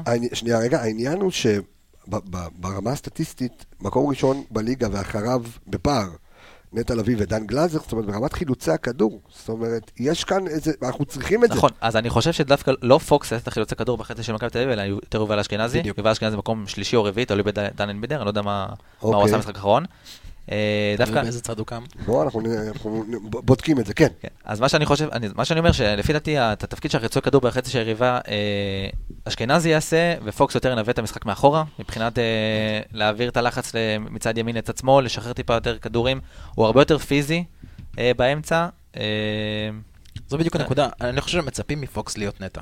אני חושב שמצפים מיובל אשכנזי במשחק הזה לשדרג את המשחק ההגנתי שלו. כי בהיעדר נטע, הרבה יותר אחריות הגנתית יש על יובל אשכנזי. אם יובל אשכנזי ידע לעזור ולא יפקיר את נטע... היום במצב, במצב ש... שנוצר במכבי חיפה, נגד מרבית הקבוצות, אולי לא נגד ביתר, באר שבע, מכבי תל אביב, אבל נטע פחות או יותר מסתדר בפן ההגנתי לבד. נכון. פחות או כן. יותר. בגלל זה מה שאני אומר, שאת החילוצי כדור בחצי של היריבה, אשכנזי צריך לעשות, נכון. ולא פוקס. בדיוק, אבל... סת- סתם- סתם לגבי הנתון ששאלת, אז אייבינדר? אה, כן, אז יובל אשכנזי עם חילוצי כדור בחצי היריבה. נכון. הוא עם 24 חילוצים, דן אייבינדר, 28. 29 חילוצים. כמה גלאזר? אני אני בודק, תמשיך, כן. גלאזר מקום שני, מקום שני. נטע ראשון, גלאזר, אייבינדר, ואז לא, מה, אשכנזי. אני רוצה לדעת כמה מבחינת השוואה בין 20, אשכנזי... בערך 20 פחות. בין- אשכנזי לגלאזר? אה, בין אשכנזי? אה, אוקיי, נו, תמשיכו לדבר, הכל אני, נבדק. אני חושב שהדיון ספציפית על פוקס הוא, קצת היפותטי, כי אנחנו באמת באמת לא מכירים אותו. אנחנו, קשה לדעת על, על מי אנחנו מדברים. אה, לי עלתה מחשבה, שבהנחה בפוקס הוא באמת, אתה יודע, השש שנשאר מאחורי כן. השניים שמעליו, מחשבה שבסוף ירדתי ממנה. כן, למרות שאני לא זה שמחליט בסוף על ההרכב, אוקיי. שאולי דווקא אה, סלליך יכול להיכנס לאמצע ביחד עם אשכנזי, אה, כי הוא שחקן שיותר נושך משרי. שיחק שם. אוקיי. שיח- שנה שעברה הוא היה מצ- נכון. האמת שהוא היה מצוין שם. גם במאריבור שנתיים משחק רק בתפקיד. נכון, כן. ושנה שעברה? בתחילת ההתייצבות עם מרקו הוא היה באמצע, עד הפציעה נגד. חדרה. אני חושב שאם אנחנו קצת גולשים לנושא הבא, אבל אה, בעיניי סולליך הוא מהווה הרבה מאוד יתרונות במשחק הזה על ווילדסחוט. וזה ספציפית ה- הוורסטיליות שלו לשחק בשלוש, בשלוש תפקידים, בין אם זה בימין, בין אם זה בשמאל, או בין אם זה מאחורי הוא פחות יכול לשחק חלוץ. בשמאל סלאליך, פחות. הוא יכול. הוא יכול, אבל פחות. יש לך ווילדסחוט שלא יכול לשחק באמצע בוא, בכלל. אם אני אומר, אם אני אומר שמאל, סלאליך או ווילדסחוט, אני מעדיף את ווילדסחוט. אני גם. נכון, אתה גם. אמרת שהמגן שלהם מאוד חלש בכדורי גובה וכדורים. ארוכים. שניהם. המגן הימני שלהם, אתה יודע, שלהם, ממש ציינת כן, אותו. ג'רלדש. אבל הוא- פחות זה לא פיזי סגנון. אבל זה לא ממש הסגנון שמכבי חיפה תשחק עליו, זה יותר מתאים לקבוצות שבאמת, הוא צ- הוא אמר והוא צודק, שהוא- זה- רואים את זה על ג'רלדה, שזה סוג של אה, חיסרון אצלו, אבל קבוצות ב- הפחות טובות בליגה, הן באמת משחקות על הדברים האלה, כי אין להם את האפשרות בכלל להביא את הכדור מה- מההגנה לקישור להתקפה, אז הדברים הולכים אה, דרך כדורים ארוכים ומנצלים איזשהו חיסרון של, של שחקן אה, ספציפי במכבי תל אביב ג'רלדש. חיפה לא תשחק ככה, אני לא רואה אותנו עושים את הדבר הזה אני עליו. דווקא חושב ש... אז דווקא אני חושב שאם יש משהו שלעופרי ארד למשל יש ולחבשי אין, ובגלל זה לפי דעתי הוא גם מקבל הרכב, זה כן היכולת שלו לבוא ולהצטרף באזור אמצע המגרש ולעשות נכון. ה- הכדורים האלה בחצי גובה, דוגמה השער של... לפעמים אה, הוא נגד כמו עוד איזה. קשר כזה, בגלל בדיוק. העמידה הגבוהה, הוא, סיינסבורג נשאר טיפ- טיפה מאחורה, והוא זה שקרוב שם למבוקה ולאשכנזי, יוצרים תמיד איזה משולש שם, נכון. והוא יכול להעביר את ה- את הכדורים. וזה משולש שיושב ספציפית בדיוק במקום שבו אנחנו רוצים שזה יישב. להעביר את הצד שני. לג'רלדס, נכון. כן. אז שאלנו על אה, יובל אשכנזי, אה, אשכנזי ודן גלאזר, אז בחילוצי כדור בחצי היריבה, אה, אותו מספר כמו אייבינדר דן גלאזר, עם 29 חילוצים בחצי היריבה, ויובל אשכנזי עם 24 חילוצים בחצי היריבה. המשמעותי הוא בהגנתי. בהגנה זה משמעותי, אבל יובל אשכנזי זה לא, הוא- הוא box to box, אתה יודע, אבל שוב, 50 ומעלה, לא המספרים, לא המספרים. של גלאזר, הנמוכים יחסית מנטע, נובעים זה בעצם המספרים הם תוצאה של הגורם, שמעליו תמיד יש שני שחקנים שכן מחלצים, וזה בדיוק. גולסה וריקן. זאת אומרת, זה שגלאזר מחלץ פחות, זה הרבה בגלל שלפניו יש שני שחקנים שמחלצים הרבה. דרך אגב, מאמין, ההפרש ביניהם ברמת חילוצים, חילוצים, לגלאזר יש יתרון של, אה, אה, של אחד על אה, נטע לביא, אה, חילוצי כדור 106 יש לגלאזר, 105 יש לנטע לביא, שהפער, שהפער הוא, הוא ב- ב- בח- בחצי היריבה, נכון. שהוא עם אה, הכי הרבה בליגה. והחילוצים מספר- האלה של נטע הביאו השנה גולים. מכבי חיפה גם, משחקת אה, גם יותר גבוה ממכבי תל אביב. נכון. כן, כן. נכון, נכון, ו- נכון. אגב, אפרופו אתה מדבר על גובה. אה, אחד מהדברים שסילבס אמר במסיבת עיתונאים אחרי הדרבי, הוא אמר, רציתי להגיע למצב שבו מכבי חיפה נמצאת כל כך גבוה, שאז אני יכול להכניס שחקן כמו גילי ורמוט ולהפתיע אותה מאחורה. לא, אני לא אופתע בכלל אם איביץ' ינסה לעשות משהו דומה. לתת למכבי חיפה להגיע יותר קדימה ויותר קדימה ויותר קדימה, ממש לשאת את כל הפרס כמו שאנחנו עושים, בעיקר כשהתוצאה היא 0-0, ואז להתחיל להריץ את השחקנים שלו מאחורי קו ההגנה שלנו, שהוא לא הכי מהיר בליגה. אני אשמח אם הוא יעשה את זה. הלוואי. אז כמו שאמרת, פוקס זה פוקס, ואנחנו פוקס, פוקס, פוקס, יותר תלוי או איך מרקו קורא לו? פוקס. פוקס. פוקס. כן, פוקס. זה היה בטלוויזיה. זה. שאני הוא לא יודע איך קורא לו פוקס. אין לי מושג. היה הביא. היה עייף. מרקו ממציא שמות לשחקנים. לא פוקס, יותר אשכנזי שיכריע פה בהיעדר נטע. לא, אוקיי, אבל עוד פעם, הנושא הוא פוקס, והאם, אה, וזה בסדר, כי הוא באמת, הוא- יכול לנווט את המשחק, וזה וזה נורא מעניין, אה, נורא מעניין יהיה לראות את זה. אה, בואו נעבור אה, לנושא הבא שלנו, כי עדיין לא הרגעת אותי בנושא פוקס, אבל בסדר גמור. אה, אתה לא תירגע מהפודקאסט הזה. בוא- אני בוא- בוא- לא- נסגור את זה עכשיו, אני רוצה להיות רגוע, אתה לא תהיה, זה אי לא אפשר יקרה. להיות רגוע. אני רוצה אחרי המשחק להיות רגוע, זה מה שבא. כולנו. לי. כולנו כן, רוצים. אני רוצה את האדרנלין, אחר כך את הבלאגן. אה, אה, טוב, בוא נעבור רגע ליתרון, או לחוסר יתרון, חוד החנית, למעלה. ניקיטה. עכשיו, יש לנו בסגל גם את ירדן שואה וגם את מוחמד עוואד. אני מניח ששניהם יהיו אה, בסגל. אה, אתם לא נוגעים בשום דבר, אה? ניקיטה, ניקיטה, זהו. ניקיטה, ניקיטה. כרגע. בננה, בננה, ממשוז, ממשוז. אין לו תחליף במכבי. א', אין לו תחליף, ב', בוא נהיה ריאליים, לא שועה ולא עווד לא יפתחו. בננה ממשוז טלפון. אה, אין לו ניקיטה. אוקיי, אין לו תחליף? למ- למה אין לו תחליף? אה, אין לו. הוא- התשע היחיד במכבי חיפה, שבאמת אפשר להגיד עליו תשע, שהוא עם הפנים לשער, עם המהירות שהכדור נגיעה עליו. ברחבה וזה גול. כדאי שהכדור יהיה על הרצפה לכיוון השוער, כי עם הגב קשה זו לו. עונה שלישית של ניקיטה אצלנו, נכון? או שנייה? רביעית. לא, רביעית. רביעית. אני חושב שרק בעונה הזאת, אשכרה הבינו מה הוא. כי בכל נכון. שלושת העונות ניסו לעשות כל מיני המצאות. מאז שמרקו הגיע. נכון, אתה צודק, אתה צודק, מ- מעונה שעברה. לוזון שם אותו, אתה זוכר, משחק אחד בצד שמאל, צד שמאל. ב-352. כן, זה כל מיני יציאות מוזרות כאלה שהוא בחיים לא היה, לא שיחק ככה בגרמניה, לא שיחק ככה בבלגיה, בחיים לא. ורק מרקו באמת הבין שמה הפוטנציאל של השחקן ואיפה הוא צריך להיות. אגב, במשחק הזה הוא היה טוב דווקא נגד באר שבע. ושם הוא עשה לעילוי טעה בית ספר, דווקא באגף שמאל. כן, מה, זה תמיד יכול להיות משחק ב... לא, אבל זה... עמדה מסוימת שתיתן לא, משחק גדול. זה לא מתאים לו. רוקאביץ, אתה יודע מתי הפך להיות טוב? שהוא כבר לא אחראי על הסדר והארגון בהתקפה של מכבי חיפה. לדעתי שנה שעברה. שהוא לא מגיע ומנסה לנהל את המשחק. שהוא צריך לתת נגיעה אחרונה כן, ברחבה, זה מה שצריך לעשות. בדיוק, להיות חלוץ. דיברנו אגב, להיות על- חלוץ. דיברנו על זה, שכל השערים שלו. באו בנגיעה אחת והשערים שבאו בשתי נגיעות נפסלו על ידי עבר. לא, עד המשחק, בדיוק עד עד עד הדרבי. הדרבי. הדרבי, בקריית שמונה. מה זה היה? עם הראש, לא? עם הראש נגיעה אחת. נגיעה בראש. אתה רואה? יהיה לו, יהיה לו טיפה יותר כן. קל ומרווח עכשיו, למרות שזה מכבי תל אביב, אני אומר קל במרכאות. אוקיי. כי סוף סוף הוא משחק בין שני בלמים, ודווקא שם הוא יכול למצוא את עצמו אה, גם... יותר חופשי? בהתקפות, יותר חופשי, כן. כי יותר את ה- פחות צפופים הרחבה גם. פחות צפופה. אה, מהירות. זהו, יהיה לו, יהיה לו, יש לו את המדור שהוא אתלטי בטירוף. זה בדיוק את, הנקודה, אה, שאני הייתי, אם אני- אם אני רוקאביצה, או אני בלבול לצורך המקרה, אני מסתכל באיזה צד פותח טיבי, והולך על הצד הזה, אוקיי? כן. עכשיו, אם טיבי, עכשיו, אגב, שחקני מכבי תל אביב, שני השחקני הגנה שלהם מתחלפים. כן, מתח- הם- הבלמים. הם הם עושים ימין, שמאל, שמאל, ימין, שמכבי חיפה לא עושה, כי... עשינו את זה- עשינו עשינו את זה פעמיים השנה. כן, אבל ל- לדקות ספורות. נכון. יפה. אז אני תמיד הייתי הולך עם הצד של, אה, של טיבי. טיפ לניקיטה רוקאביצה, לך לצד של טיבי. כי יהיה לו מאוד קשה להתמודד תזכור עם. המדור. גם, גם לקשרים תזכור שלנו, את זה, נוציא גם, מודעה, גם לקשרים שלנו יהיה יותר. קל במשחק הזה. פצצה. גם באגפים אצלנו. יהיה לנו איזה סוג של איזה יתרון כלשהו ב... זה בדיוק, רגע, זה- לא, במערך של מכבי תל אביב. לא, זה, משפיע מאוד על החלוץ. אתה צודק, נכון. אמרת משהו מדויק. לאיפה שטיבי הולך, ולאיפה שרוקאביצה הולך, תרכז גם את הצד, את, האגף לאותו מקום. אם אתה הולך עכשיו לאגף של חזיזה או לאגף של וילצרוט או סוליך, לא משנה מי זה יהיה, תרכז את המשחק כולו לשם, על המגן ועל הצד של טיבי. נכון, כי גם ברגע שהם משחקים עם רביעייה בהגנה, אין להם את הבלם הנוסף שבא לחפות על המגן. זאת אומרת שבאחד על אחד יש לנו שחקנים נורא נורא טכניים, שבפעולה אישית, אתה יודע, תמיד, עוב- לרוב הם גם עוברים את השחקן שמולם. בסוף הוא יעלה עם שלושה בלמים. לא, מי? לא. מרקו? איביץ'. איביץ'? אגב, זה אם אתה, שאתה... עשה את זה. אני לדעתי הוא יעלה עם שלושה בלמים של סבורית, הוא עשה את זה העונה, וחוזז יהיה על הקו. זה דעתי. הוא עשה את זה העונה, אני אגיד לך. מעניין. תכף אנחנו נדבר על הטקטיקה הזו, איך אפשר להיערך. הוא עשה את זה פעם אחת העונה. פעם אחת הוא עלה. נגדנו? נגדנו. אוקיי. לא, לא, לא. היה עוד משחקים, אני אומר לך שחוזז עלה פשוט על אגף שמאל, שרף את כל אגף שמאל. כן, הוא עלה כ- הוא עלה כביכול כמגן וסבורית לקח יותר את אתה העמדה היחידי. פה עם- לא עם מיקרופון כזה, ולכן כל נגיעה של הזה שומעים בום בתוך הזה. אז שים את זה עליך. אתה לא שומע, יש לך בעיה. תתחיל לשמוע, מה נראה לך? הוא לא שומע כי הוא לא. אמ, עוד פעם, עכשיו, אנחנו מדברים על חוד החנית, אז דיברנו על ניקיטה רוקאביצה, שבאמת יש לו עונה פנטסטית עד עכשיו. אה, אם אני מריח את זה נכון, בעזרת האל, אז הוא אה, יהיה אה, מלך השערים. זה מריח כך, אבל מי- מי ה- אנטיתזה? מי- האנטיתזה שלו? צ'יקו אפואדו או יונתן כהן? למכבי תל אביב אין כל כך תשע אמיתי בסגל. תשע תכף אנחנו נוכל- לראות רגלו. צ'יקו פתח את העונה מעולה. התשע האמיתי זה שוינפלד. בדיוק, הוא והוא לא... היחיד שהוא הוא- תשע, והוא החלוץ הרביעי. כן. כן.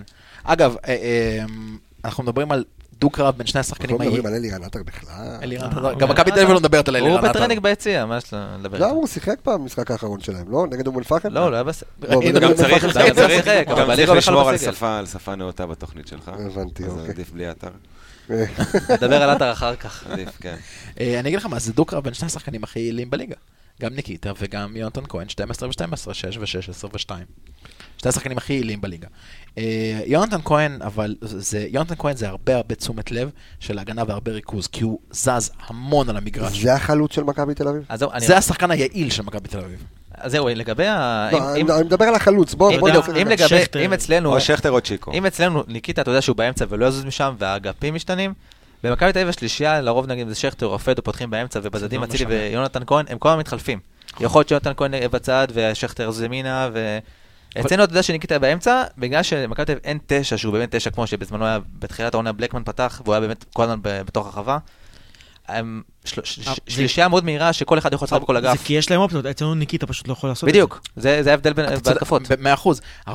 אגב, אני חייב להגיד שאני שומע בזמן האחרון, בשלוש שבועות האחרונים, אני שומע שכל הזמן מדברים על זה שמכבי חיפה משחקת ב-4-3-3. אני לא יודע מה הם רוצים, מכבי חיפה לא משחקת ב-4-3-3 בחיים, משחקת 4-5-1, כאילו- כאילו תכניסו את זה לראש. כל הזמן מדברים על המערך 4-3 של מכבי חיפה, זה לא נכון, אוקיי? זה דבר ראשון. כל אחד צריך שמסתכל על זה. לא, זה- אין, אין, אין לו להסתכל על זה, זה לא 4-3-3, 4-3-3 משוחק על ידי זה ששלושת השחקנים הקדמיים משחקים מאוד מאוד קרוב אחד לשני. כמו ליברפול. בדיוק, וזה, נכון. וזה, וזה, לשם אני בדיוק הולך. איביץ' פח, פחות או יותר מעתיק את המודל של ליברפול מהעונה, לא מהעונה הקודמת. למה? כי, רואים את הלוח אגב? רואים את תראה, הלוח.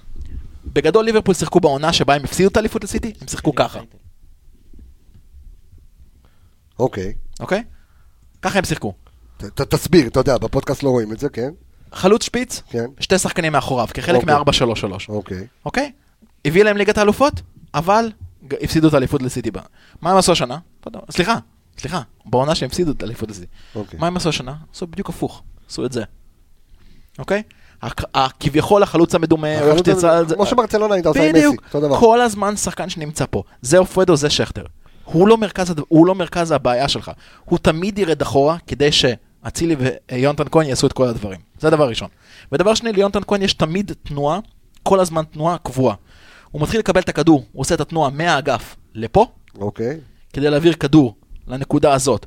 או ל- למי דבר לפודקאסט. אה? דבר לפודקאסט, לא לא מבינים את זה. לא לא אומר, כי-. כי אתה אומר לפה, לפה, לפה. אה, אתה אוקיי. צודק, אתה צודק. אוקיי, אוקיי, כן. מגיע מאגף ימין לאיפשהו לאזור שלושת רבעי רחבה, קצת מחוץ לרחבה, בדרך כלל הוא תמיד יחפש את השחקן שהגיע מצד שמאל, או זה, או זה, או, או הקיצוני השמאלי, אוקיי. או השחקן שהגיע מהקישור. וסבורית ו- כבר. וסבוריט כבר פה בדיוק, והוא תמיד יתחיל את התנועה פנימה לתוך הרחבה. ככה, בצורה הזאת. אוקיי. ויש המון מצבים של מכבי תל אביב, או, או כבשה, או אה, הגיע למצב מאוד מסוכן, בדיוק מה double pass הזה, ה double pass הרחוק, לא double pass קרוב. זאת אומרת, לפי כל מה שאתם אומרים לי, למכבי תל אביב יש כמה אופציות בחוד. שזה אומר שכטר, אה, אה, אה, שכטר, איתי שכטר, אופוארי. יונתן אצילי, כהן. יונתן כהן. שוינפלד, אם נכנס מחליף. לא, לא משנה. אולי דור מיכה, לא, לא, לא אבל אני אומר, כחלוץ, לנו יש ניקיטה, זהו, נקודה, כאילו. כן. יש לך ניקיטה שועה. לא, אבל אתה לא מצוות אליו שועה כלום. לא. זאת אומרת, אתה לא תיתן את חזיזה או... לא, או זה, אבל... אם אתה תגיע למצב שבו אתה צריך לשנות מערך במשחק הזה, כן. ואתה תכניס את שואה, אתה תכניס את הוואד, שתי שחקנים שונים אגב לחלוטין, אבל יש לך כן, כן אופציות, זאת אומרת, יש לך אופציה לשחק כמו שניצחת אגב את נס ציונה, נס ציונה? כן, שעווד נכנס. בדיוק, כן. שחקת 4-4-2, עם- עם 2-2-2, אוקיי, ושועה וניקיטה שיחקו באמצע.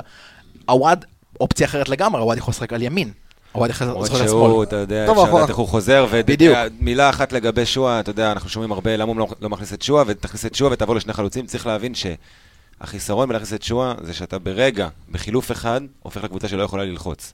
שועה לא לוחץ. נכון. ישברו לך את הקו הראשון מהר מאוד, זה מכבי תל אביב. אני מזכיר, זה לא אשדוד, זה, זה רמה... זה רמה גבוהה. לליגה הישראלית זה רמה גבוהה, בדיוק כמו שאנחנו רמה גבוהה, זה קבוצות שוות, אבל אם שועה יגיע למצב הזה, שהוא שמה, שהוא החלוץ שליד ניקיטה, או טיפה תשע וחצי מאחוריו, זה עולה לנו בלחץ. זה משחק הלחץ של חיפה משתנה, הוא הופך להיות הרבה יותר קשה, ו... זהו, גם- וזה נקודה שצריך לשים לב אליה, כי לא תמיד המעבר ל-4-4-2 הוא בהכרח יקדם אותך לאיזה שוויון, או להוביל. נכון, גם, גם. גם מה זה 4-4-2? אנשים מדברים על זה ששועה תמיד היה טוב עם עוד חלוץ לידו. כן. אבל מי החלוץ שהיה לידו? נכון. היה לידו את שיבוטה שהיה מוביל את הכדור, אוקיי? הוא היה עושה את הדריבל ומוסר לו את הכדורים. ניקיטה לא יודע לעשות את זה. ניקיטה לא יודע לעשות את זה, וגם מכבי חיפה לא משחקת נסוק כמו בני יהודה. אז נכון, הוא היה יותר טוב עם שתי חלוצים, אבל במשחק אחר לגמרי. כן. אוקיי, אה, בואו נעבור הלאה, בואו נעבור לאגפים. אה, אז אה, מבוקה ו- וסן מנחם, שסן מנחם באמת ב- אה, בעונה פנטסטית, מול אה, ג'רלדש וסבורית. כן. אז אה, בואו נדבר קצת על ה... בואו נדבר קצת על על החסרונות והיתרונות שלהם. אימה התקפית. אימה התקפית.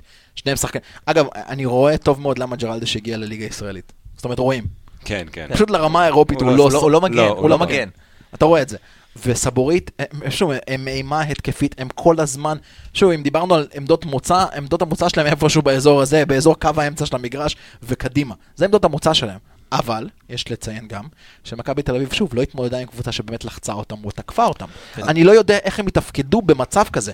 אם הם יישארו אחורה, אז אולי אנחנו נופתע ואנחנו נראה מהם יכולות הגנתיות. לא מאמין שזה יקרה. בואו נראה את ההבדלים בין אה, ג'רלדש ומבוקה, אתה יודע, מגן ימני, אני לא עושה מצ'אפ מגן ימני מול מגן שמאלי, אבל בואו נראה את היתרונות של כל אחד בצד. אז ארנס מבוקה עם אה, פחות דקות מג'רלדש, שמשחק 1479 דקות, כמעט כל המשחקים, אם לא את כל המשחקים. אה, אז מבוקה עם שער, אה, וג'רלדש ללא שער. אה, ג'רלדש עם בישול. מבוקה עם, נגדנו. אה, של, מבוקה עם שלושה בישולים, ג'רלדש עם שני בישולים אה, במהלך אה, העונה הזה. איומים לשער, למבוקה יש תשעה איומים לשער, לג'רלדש יש שני איומים לשער בסך הכל. לגבי מסירות מפתח יש יתרון לג'רלדש על פני מבוקה, אבל גם כן איומים למסגרת, איומים מתוך הרחבה, מחוץ לרחבה, 0, 0, 0, 0, כל זה לג'רלדש, ואדון מבוקה כאן אה, מוביל בכל מה שקשור אה, גם כן איומים למסגרת, איומים אה, לשער. אני דווקא הייתי בודק את אה, מבוקה מול סבורית. וכן הלאה. אה, אה, כי- זה ההפוך שלו. זה כן, הפוך, בדיוק. אה, אה, כן, תמשיכו. אני רוצה רק להגיד, אני, ממה שלי יצא לראות את ג'רלדש, ואם אני יכול לחוות עליו דעה, אני לא כן. חושב שזה מגן ימני ב- ברמה שמכבי תל אביב הייתה רגילה ל- להביא. אה, הוא לא אלי דסה. אני חושב שהוא... פחות, מג- פחות, פחות. פחות. התקפית, אוקיי, כן. הוא פחות אוקיי. התקפי. אה, אה, גם הגנתית. אני אני פשוט לדעתי חושב- הגנתית הוא עולה עליו, על דסה. אני פשוט לא- חושב שהוא... כי דסה הוא לא איזה... אוקיי. אני פשוט חושב שהוא, בגלל שהוא מכבי תל אביב, אז הוא, יש לו את כל הנתונים, כאילו, הוא נותן, אה, לא יודע אם מספרים, אבל הוא נכנס טוב למערך. אה, אני דווקא חושב שבאמת הוא יכול להיות הנקודת חולשה של אה, מכבי תל אביב ביום שני. אני צריך לראות איך הוא מתמודד עם משחק כזה לחוץ ומעמד כזה, ואני מאוד מקווה שמבחינה הגנתית הוא פחות מגן שמגן, הוא יותר מגן שתוקף. ואני חושב שצריך לשחק עליו אה, באמת לתקוף אותו בדריבל, ולתקוף אותו בדאבל פאסים, ויש שם חורים בשני המגנים. המגנים עושים חורים בהגנה של מכבי תל אביב, לפי דעתי זאת הנקודה. גם בצד השמאלי, אה, אם אנחנו מסתכלים על המגן השמאלי של מכבי תל אביב מול המגן השמאלי של מכבי חיפה, יש יתרון. זאת אומרת, שני המגינים שלנו בפרמטרים, בסטטיסטיקה, טובים יותר. אה, מהמגינים של מכבי תל אביב, כי מנסה סבורית מול סן מנחם, על סן מנחם נשאר, סבורית ללא. שניהם, לכל אחד יש בישול, 15 איומים לשער לסן מנחם, 11 איומים לסבורית, איומים למסגרת יותר, זאת אומרת, על פי כל מה שאני רואה, אה, על- על פי המספרים. נסתכל גם כן, אני מסתכל על מאבקי אוויר, זאת אומרת, תראה את הפער, אה, זה- מאבקי אוויר מוצלחים, בוא, 38 אה, אה, מאבקי אוויר מוצלחים לסן מנחם אה, מול אה, מול 15 של... של סבורית, דריבלים יותר, דריבלים מוצלחים 20 מול 19, תיקולים 65 תיקולים לסן מנחם, 28 תיקולים לסבורית, זאת אומרת, אני מסתכל, אתה יודע, אומרים סבורית, ובואנה, סן מנחם, סטטיסטית הרבה יותר טוב. כן, אמר- אמרת משהו לגבי מאבקי אוויר, אמר, סאן צריך להירגע קצת עם מאבקי אוויר. כן. מפחיד אבל אותי אבל אפילו שוב, לא. אני רוצה. להגיד, טוב, בסדר, וה- וה- והניטור של אה, זה, זה, זה דבר ראשון. ודבר שני, גם סאן, השנה רואים את זה, הוסיף לעצמו, למשחק שלו הוסיף עוד נדבך, וזה הבעיטות מרחוק. הוא כן. בועט לרוב למסגרת, הבעיטה שלו בעיטה טובה, בעיטה מלאה. הוא כן יכול להוסיף את זה מעמדת המגן, סבורית בכלל לא חושב על לבעוט מרחוק, זה בכלל לא המשחק שלו. סבורית נדבק לקו, ו- ואתה יודע, ותטחן משם. לא, הוא מאבד כדורים יותר מסן מנחם. לא, אה, 25% מהעיבודים שלו הם בחצי שלו. של- שלו, בדיוק. שזה נקודה זה- להצל. זה הרבה. אבל אבל לא, המספרים... זה, אה, סבורית עם 21 עיבודים בחצי לא, אני אומר ספציפית. על סבורית, שאני מסתכל עליו, כן. אז הוא מאבד 25% מהעיבודי כדור שלו, זאת אומרת, כן. עיבוד על כל ארבעה, זה אה, זה בחצי שלו, וזה לא מעט. דרך אגב, גם- גם אה, ג'רלדש, דרך אגב, במקום ולאבד. נגד מכבי חיפה זה לא. עיבוד נגד קבוצה אחרת, ואנחנו כל הזמן נוגעים בזה. מילה לגבי המספרים של כן. היותר טובים של סל מול סבורית. אם אני רגע אובייקטיבי מהצד, ואני מנתח את שני השחקנים האלה, אני חושב שסבורית, על אף ההתקדמות המעולה של אה, סל מנחם, מגן נבחרת ישראל, פותח, ואין מישהו ברמה שלו כרגע.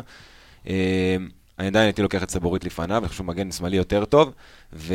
כי התקפית. הוא- הוא- הוא- התקפית, הוא מצוין, התקפית הוא מצוין, והמספרים, שוב. אבל המספרים הם תוצאה של גורם, והגורם שמכת- שסבורית לא מגיע לכל כך הרבה קפיצות בגובה ולכל כך הרבה מאבקי אה, קרקע, זה כתוצאה, שוב, מה... יש לך ריקן. בצד שמאל שם, שעובד ביחד עם יונתן כהן, שאתה רואה, הסדרות חינוך האלה, הוא... הוא. סדרת חינוך. הוא חוזר משם, הוא חוזר משם, הוא מיושר, אוקיי? והם עובדים מאוד מאוד קשה שם, אה, הוא וריקן בצד... אה, זה, זה מה שגורם בעצם גם למספרים שלו להיות טיפה יותר נמוכים, כי הם באמת קבוצה ש...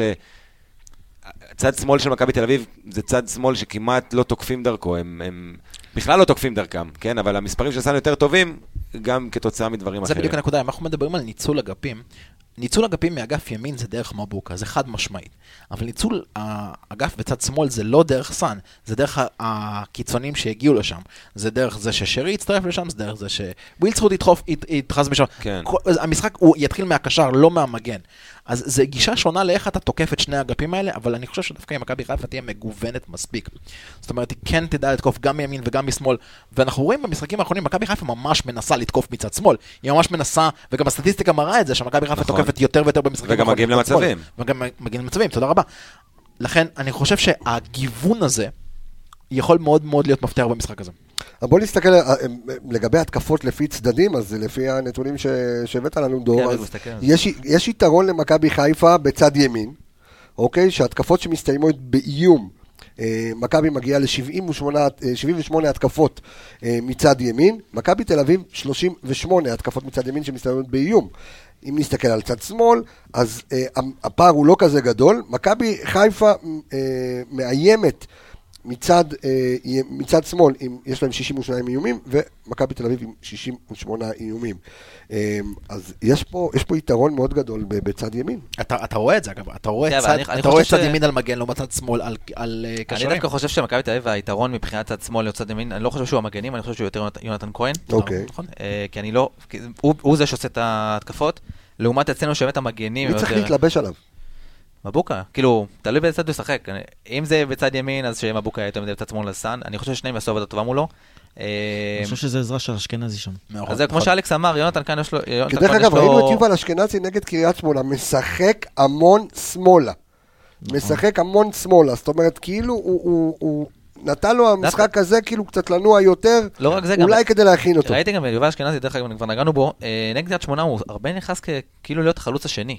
הוא נכנס בין הבלמים שם. בשער שלו. בדיוק נכון. שם היה השער. אז אולי, לא יודע. אם זה... אם זו הוראה של מרקו עכשיו שייכנס יותר פנימה, אבל uh, יהיה מעניין לראות אותו נכנס שם בין טיבי לעמדור עם ניקיטה, ולראות איך הם יתמודדו עם זה. נקודה מעניינת שצריך לשים לב. אגב, אני חושב שהבאנו את זה באחת התוכניות האחרונות. אה, מכבי חיפה כובשת המון שערים כשאתה רואה שני שחקנים בתוך הרחבה. דיברנו על זה, דיברנו על זה אפילו כן. באחד, ראינו את זה. אמרנו את זה גם בפודקאסט האחרון, שברגע שאשכנזי, ראינו אותו, את- הגישה של מרקו, שהוא שינה את זה, שהוא אמר לאשכנזי ולשרי להיכנס יותר לאמצע, השערים גם הגיעו. אבל זה נותן לניקיטה גם יותר אה, שוב, חופש כל בשטח זה, ב- לקחת בחשבון שנטע נמצא על המגרש. כשנטע לא נמצא על המגרש, אני לאו דווקא הייתי נותן ליובל אשכנזי את ההנחיה הזאת. ספציפית במשחק הקרוב, הייתי... תן לשלישייה הקדמית להכריע את המשחק הזה, ואתה תדאג שבאמצע לא ישלטו עלינו. טוב, נעבור לנושא הלפני האחרון. האם, אה, האם זה באמת משחק על שש נקודות? דיברנו על זה בתחילת התוכנית, אני רוצה לחזור על זה. הש- השאלה, האם המשחק... כן, כי, כי ניצחון מעלה אותך למקום ראשון, הפסד מרחיק אותך אה, שש. אה, שש נקודות. זאת אומרת, עכשיו, תיקו, בסדר, לא, לא קרה כלום. אה, אתה יודע, הכל אה, נשאר על, על כנו. אה, ועוד פעם, וביתר יכולה להתקרב, כי ביתר נמצאת בפורמה, כאילו חבל על הזמן בזמן, אה, בזמן האחרון, עוד- מפרקת את הפועל עוד חיפה. בלון שהתפוצץ ברגע שהם אה, התקשרו את מכבי חיפה אה, או מכבי תל אביב. יש לה- יש להם את מכבי תל אביב. מחזור אה, הבא. מחזור הבא, בסמי עופר. אה, בסמי עופר? בסמי עופר, כן. קיבלו רדיוס, זה יהיה בסמי עופר. אני חושב שתיקו גם ביטלו להפועל תל. אביב את הרדיוס עכשיו והשאירו את זה למכבי תל אביב. כן. אני חושב שגם תיקו יפגע בנו מורלית. עונש נוראי. לא חושב, הזה. לא חושב. תיקו יפגע בנו אז מאוד. שש נקודות או לא שש עוד נקודות? פעם, לדעתי- הכל תלוי תלוי איזה תיקו. אם. אתה, בדיוק, אם אתה נחנק שם 0-0 אתה מחכה ומצבים והכל, כן, אתה צודק, תיקו כזה יפגע בנו מורלית, אבל תיקו 2-2 שמפקיעים לך איזה שער בדקה, לא יודע מה, 70, וזה נגמר במשחק מאוזן, זה לא יפגע בך אני אגיד מורלית. לך למה אני אומר שתיקו יפגע בנו מורלית, כי שוב פעם לא לנצח אותם במשחק ליגה, ועוד פעם, שאתה, במיוחד שאתה מגיע באיזה סוג של פורמה, כן. וזה זה משהו שהורס, גם לך בתור קהל, שאנחנו נצא מהמגרש, שעוד פעם לא ניצחנו אותם, אתה יודע, זה כמו שלא ניצחנו את הפועל חיפה שלוש שנים, ו- ומורלית באנו אפילו למשחק הזה, ממקום של, די, אנחנו כבר חייבים לנצח, ולא ניצחנו אותם, ויש איזה סוג של איזה חשש מסוים שאנחנו לא רואים מתי זה יבוא, ורק דיברנו מתי אנחנו מפקיעים נגדם. אבל יש הבדל, אבל יש הבדל בין לבוא ל, למשחק על כבוד של עיר, לבין לבוא למשחק עונה, שבהגדרה, אתה אומר שש נקודות, זה... בהגדרה המתמטית כן. זה משחק על שש נקודות, לטווח ארוך זה לא, זה לא משחק על שש נקודות, כי... ושוב, אני גם לא רוצה... תשמע, הרבה אוהדים, הרבה אנשי תקשורת מחפשים תמיד את הכותרות אחרי משחק ולפני משחק. יהיה ככה ויהיה ככה. אני דווקא ממש ממש לא חושב ככה. זה, כמה שזה נשמע קלישאתי, כל הדברים שאנחנו אומרים, יש עוד דבר שנשמע קלישאתי, שזה העניין הזה של לבוא ו... ניצחת את מכבי תל אביב, ואתה פתאום המועמד לאליפות. אנחנו נהיה בדיוק לא. באותן נקודות. נכון. אה, זה לא אומנם, רק זה. כן ייתן drive, אבל זה לא ייתן לך את ה drive שעכשיו אתה אלוף. אותו דבר אם תפסיד. בדיוק, משחק אחרי אתה זה יכול צריך- להגיע, לא, וואו, צריך-. רגע, העניין- צריך, שנייה. זה לא למשחקים הבאים. משפט אחרון, צריך, גם אנחנו, אה, בתור אנליסטים ופרשנים ואוהדים, גם אנחנו צריכים לדעתי להרגיע את השיח הזה, כי לבוא ועכשיו לצאת בכותרות ולהגיד, אם פתאום יש שש הפרש, קודם כל יש עוד שני משחקים בפלייאוף שסוגרים את השש הפרש הזה. יש עד הפלייאוף עוד הרבה משחקים, יש קבוצות אחרות, זאת אומרת, זה, אתה לא רץ פה באיזה שתי, לי- אתה יודע, בליגה אה, הסקוטית. כן. כן. יפה. סלטיק ריינג'רס. ביחד. כן. אז זאת אומרת, אז, אז גם אנחנו, יש לנו איזושהי אחריות קטנה לבוא ו, ולהגיד את הדברים כמו שהם. אני חושב שכדורגל, קבוצה שרצה לאליפות, היא רצה על פני עונה שלמה. אני, יש לי הרבה דוגמאות בראש על אה, אליפויות שלקחנו בלי לנצח אה, את הגדולות, ב, אתה יודע, גם העונה הראשונה של אלישע עד המשחק, אה, סתם אנקדוטה קטנה, עד המשחק ההוא של... אה, שהמשחק שקטן קיבל ציון 10 במעריב, לא ניצחת את מכבי תל אביב פעמיים באותה עונה. והם היו קבוצה, אתה יודע, כן. ואת הפועל תל אביב... אה, זה שום דבר לא קובע, לפני משחק הגביע, נכון. שלקחת את הגביע קיבלת 6-0. נכון, בדיוק. אז אני לא- חושב שהמשחק הזה, לטווח הארוך, לא יקבע מי תהיה אלופה השנה. ו- אני אני רוצה להצטרף רגע לדברים שהוא זה יקבע- זה. אבל את המפגשים שלך איתם בפעם. הבאה. כן. אז אני, אני רוצה להוסיף משהו לא- בשביל עומר, משהו שלירון אמר. אה, קודם כל, מה שעומר אומר, הוא, הוא, יש משהו שהוא אומר, אני חושב שמה שיכריע את העונה הזאת, אני לא חושב שזו תוצאה, זה איך מכבי חיפה תשחק את המשחק ואיך מרקו יעלה. כי אם, אם הקהל יראה שמכבי חיפה באה לשחק ובאה לתקוף וממשיכה את העונה הטובה שלה, הקהל יכול להיות צרכני על כל סלחן תוצאה. לכל תוצאה. ואם הוא עולה אותו דבר. מה זאת אומרת? אם הוא עולה אותו דבר, פוקס במקום נטע, אבל עולה שוב, הס- הסגנון ההתקפי, הלחץ. לא, אז זה מה שאני אומר. ונפסיד ונשחק לא טוב. השאלה אם הוא לא. עולה באיזה מערך הזוי של שלוש בלמים. בדיוק, אם הוא יבוא. במערך אה, פחדני אוקיי. ויפסידו, אז אני חושב שיקבלו את זה לא טוב. ולגבי מה שלירון אמר, העונה, אנחנו די אה, שוברים הרבה מוסכמות אל שכמו... תדפקו על השולחן. כמו עם פה- הדרבי שהרבה שנים לא- לא לא ניצחנו, וקריית שמונה שאנחנו קשה לאורך השנים וניצחנו. אה, בקלות. מאזן של מכ- של מכבי תל אביב וסמי עופר, תשעה משחקים, יש לה, מול מכבי תל אביב. כן, אה, ארבע תוצאות תיקו וחמישה הפסדים. חמישה הפסדים. כן, אז אה, מאזן לא לטובתנו. גם- גם המאזן של מרקו בלבול נכון. במכבי תל אביב, אנחנו רואים חמישה משחקים, אפס ניצחונות, שתי תוצאות אתה תיקו? שנייה, כן. ושלושה הפסדים. עכשיו, מה ש- מה שלגבי המאזן של מרקו בלבול, כן. אה, הפסד 2-1, כן. אחר כך היה תיקו 1-1, הפסד 1-0, תיקו תיקו 1-1, והפסד 1-0. אז זאת השאלה אם אומרת- יגיע אז זאת אומרת, 1-1. זה תיקו, הפסד, תיקו, הפסד, בואו, טוב, שחמט. מעניין, כן, לירון. לא, אני אומר שזה פשוט משמעותי לגבי, אתה יודע, אנחנו נפגוש את מכבי תל אביב עוד בפלייאוף העליון. וכשאנחנו מדברים מורלית, לבוא, אתה יודע, יש תפיסה של, של מועדון, של שחקנים, של קהל, שכבר, אתה יודע, לנצח אותם, יהיה לך מאוד מאוד חשיבות, אם תנצח ביום שני את המשחק הזה. נו. תן לי להצטלם לדבר, אתה אתה על זה, אני יודע אתה לעשות... מצטלם לי באמצע שאני אני מדבר. הכי כמו בחורה, אני יכול גם לעשות מדבר כמה שטויות, דברים גם במכה. מצטלם באמצע השידור. פודקאסט מקצועי. כן. כן. וזה מאוד משמעותי, התפיסה הזאת שאתה תגיע לפלייאוף העליון, ואתה תגיד, כבר ניצחתי את מכבי תל אביב. אני מסוגל מורל, לעשות אתה- את זה, אתה- אני אתה- יכול אתה- לעשות את אתה זה. מדבר על עניין מורלי. טוב, עניין מורלי טוב. זה הרבה בכדורגל. נוותר על ההימורים אתה היום? לא יכול כן, אני לא לוותר. מהמר, אני כבר אומר לך. אתה לא יכול. לוותר במשחק הזה על הימורים. לא, לא, משחק... אתה לא יכול לוותר לא במשחק הזה על הצד הזה מהמר, הצד הזה לא אגב, מהמר? נגד קריית שמונה תפסתי 2-1. וואלה. קבסה גם אמר 2-1. נכון. אתה גם אמרת 2-1. נכון. אני המשכתי, מה זה אני אמרתי 2-1. אתה לא אמרת 2-1, אל הוא אמר תמציא- 1-0, אל תמציא עכשיו. הוא אל אמר 2-1. תמציא, בוא נלך לפודקאסט ואנחנו. נקשיב. אמרת עצמי ושרי. נכון. נכון, אבל אמרתי 2-1. אמרתי, עצמי?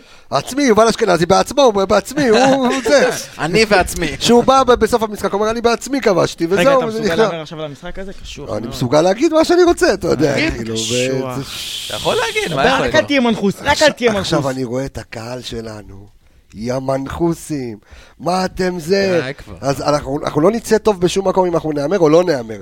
אז הצד הזה. מהמר, הצד הזה לא מהמר?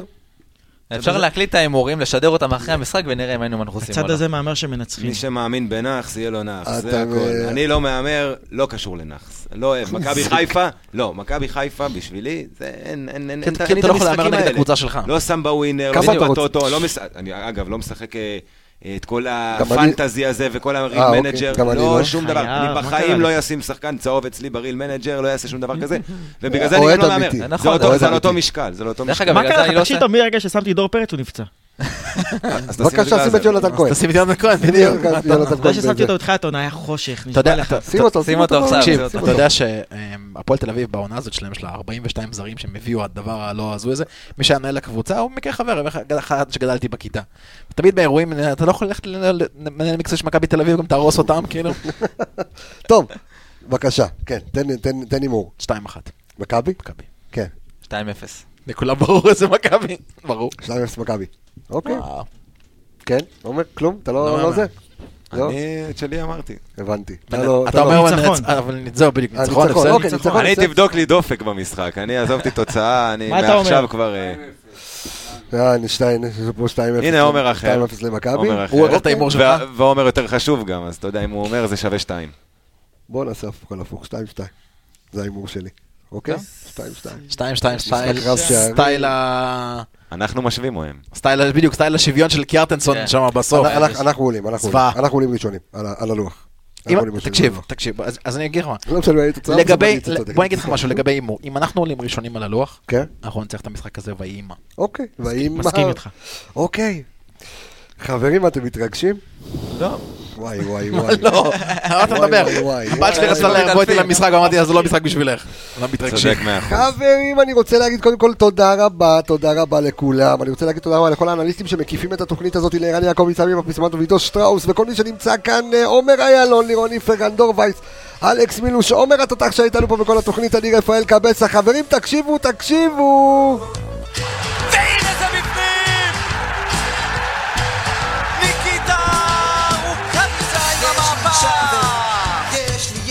וואי, וואי, וואי. יהיה טוב, יהיה טוב. הנה ההזדמנות! זה חייב להיכנס! עד הסוף, אתה משאיר את הפתיח עד השער של מבוקה. זה מביא לך רעידות בגוף הדבר הזה, אני יכול לי בטירוף עכשיו. שהקהל יבוא בטירוף.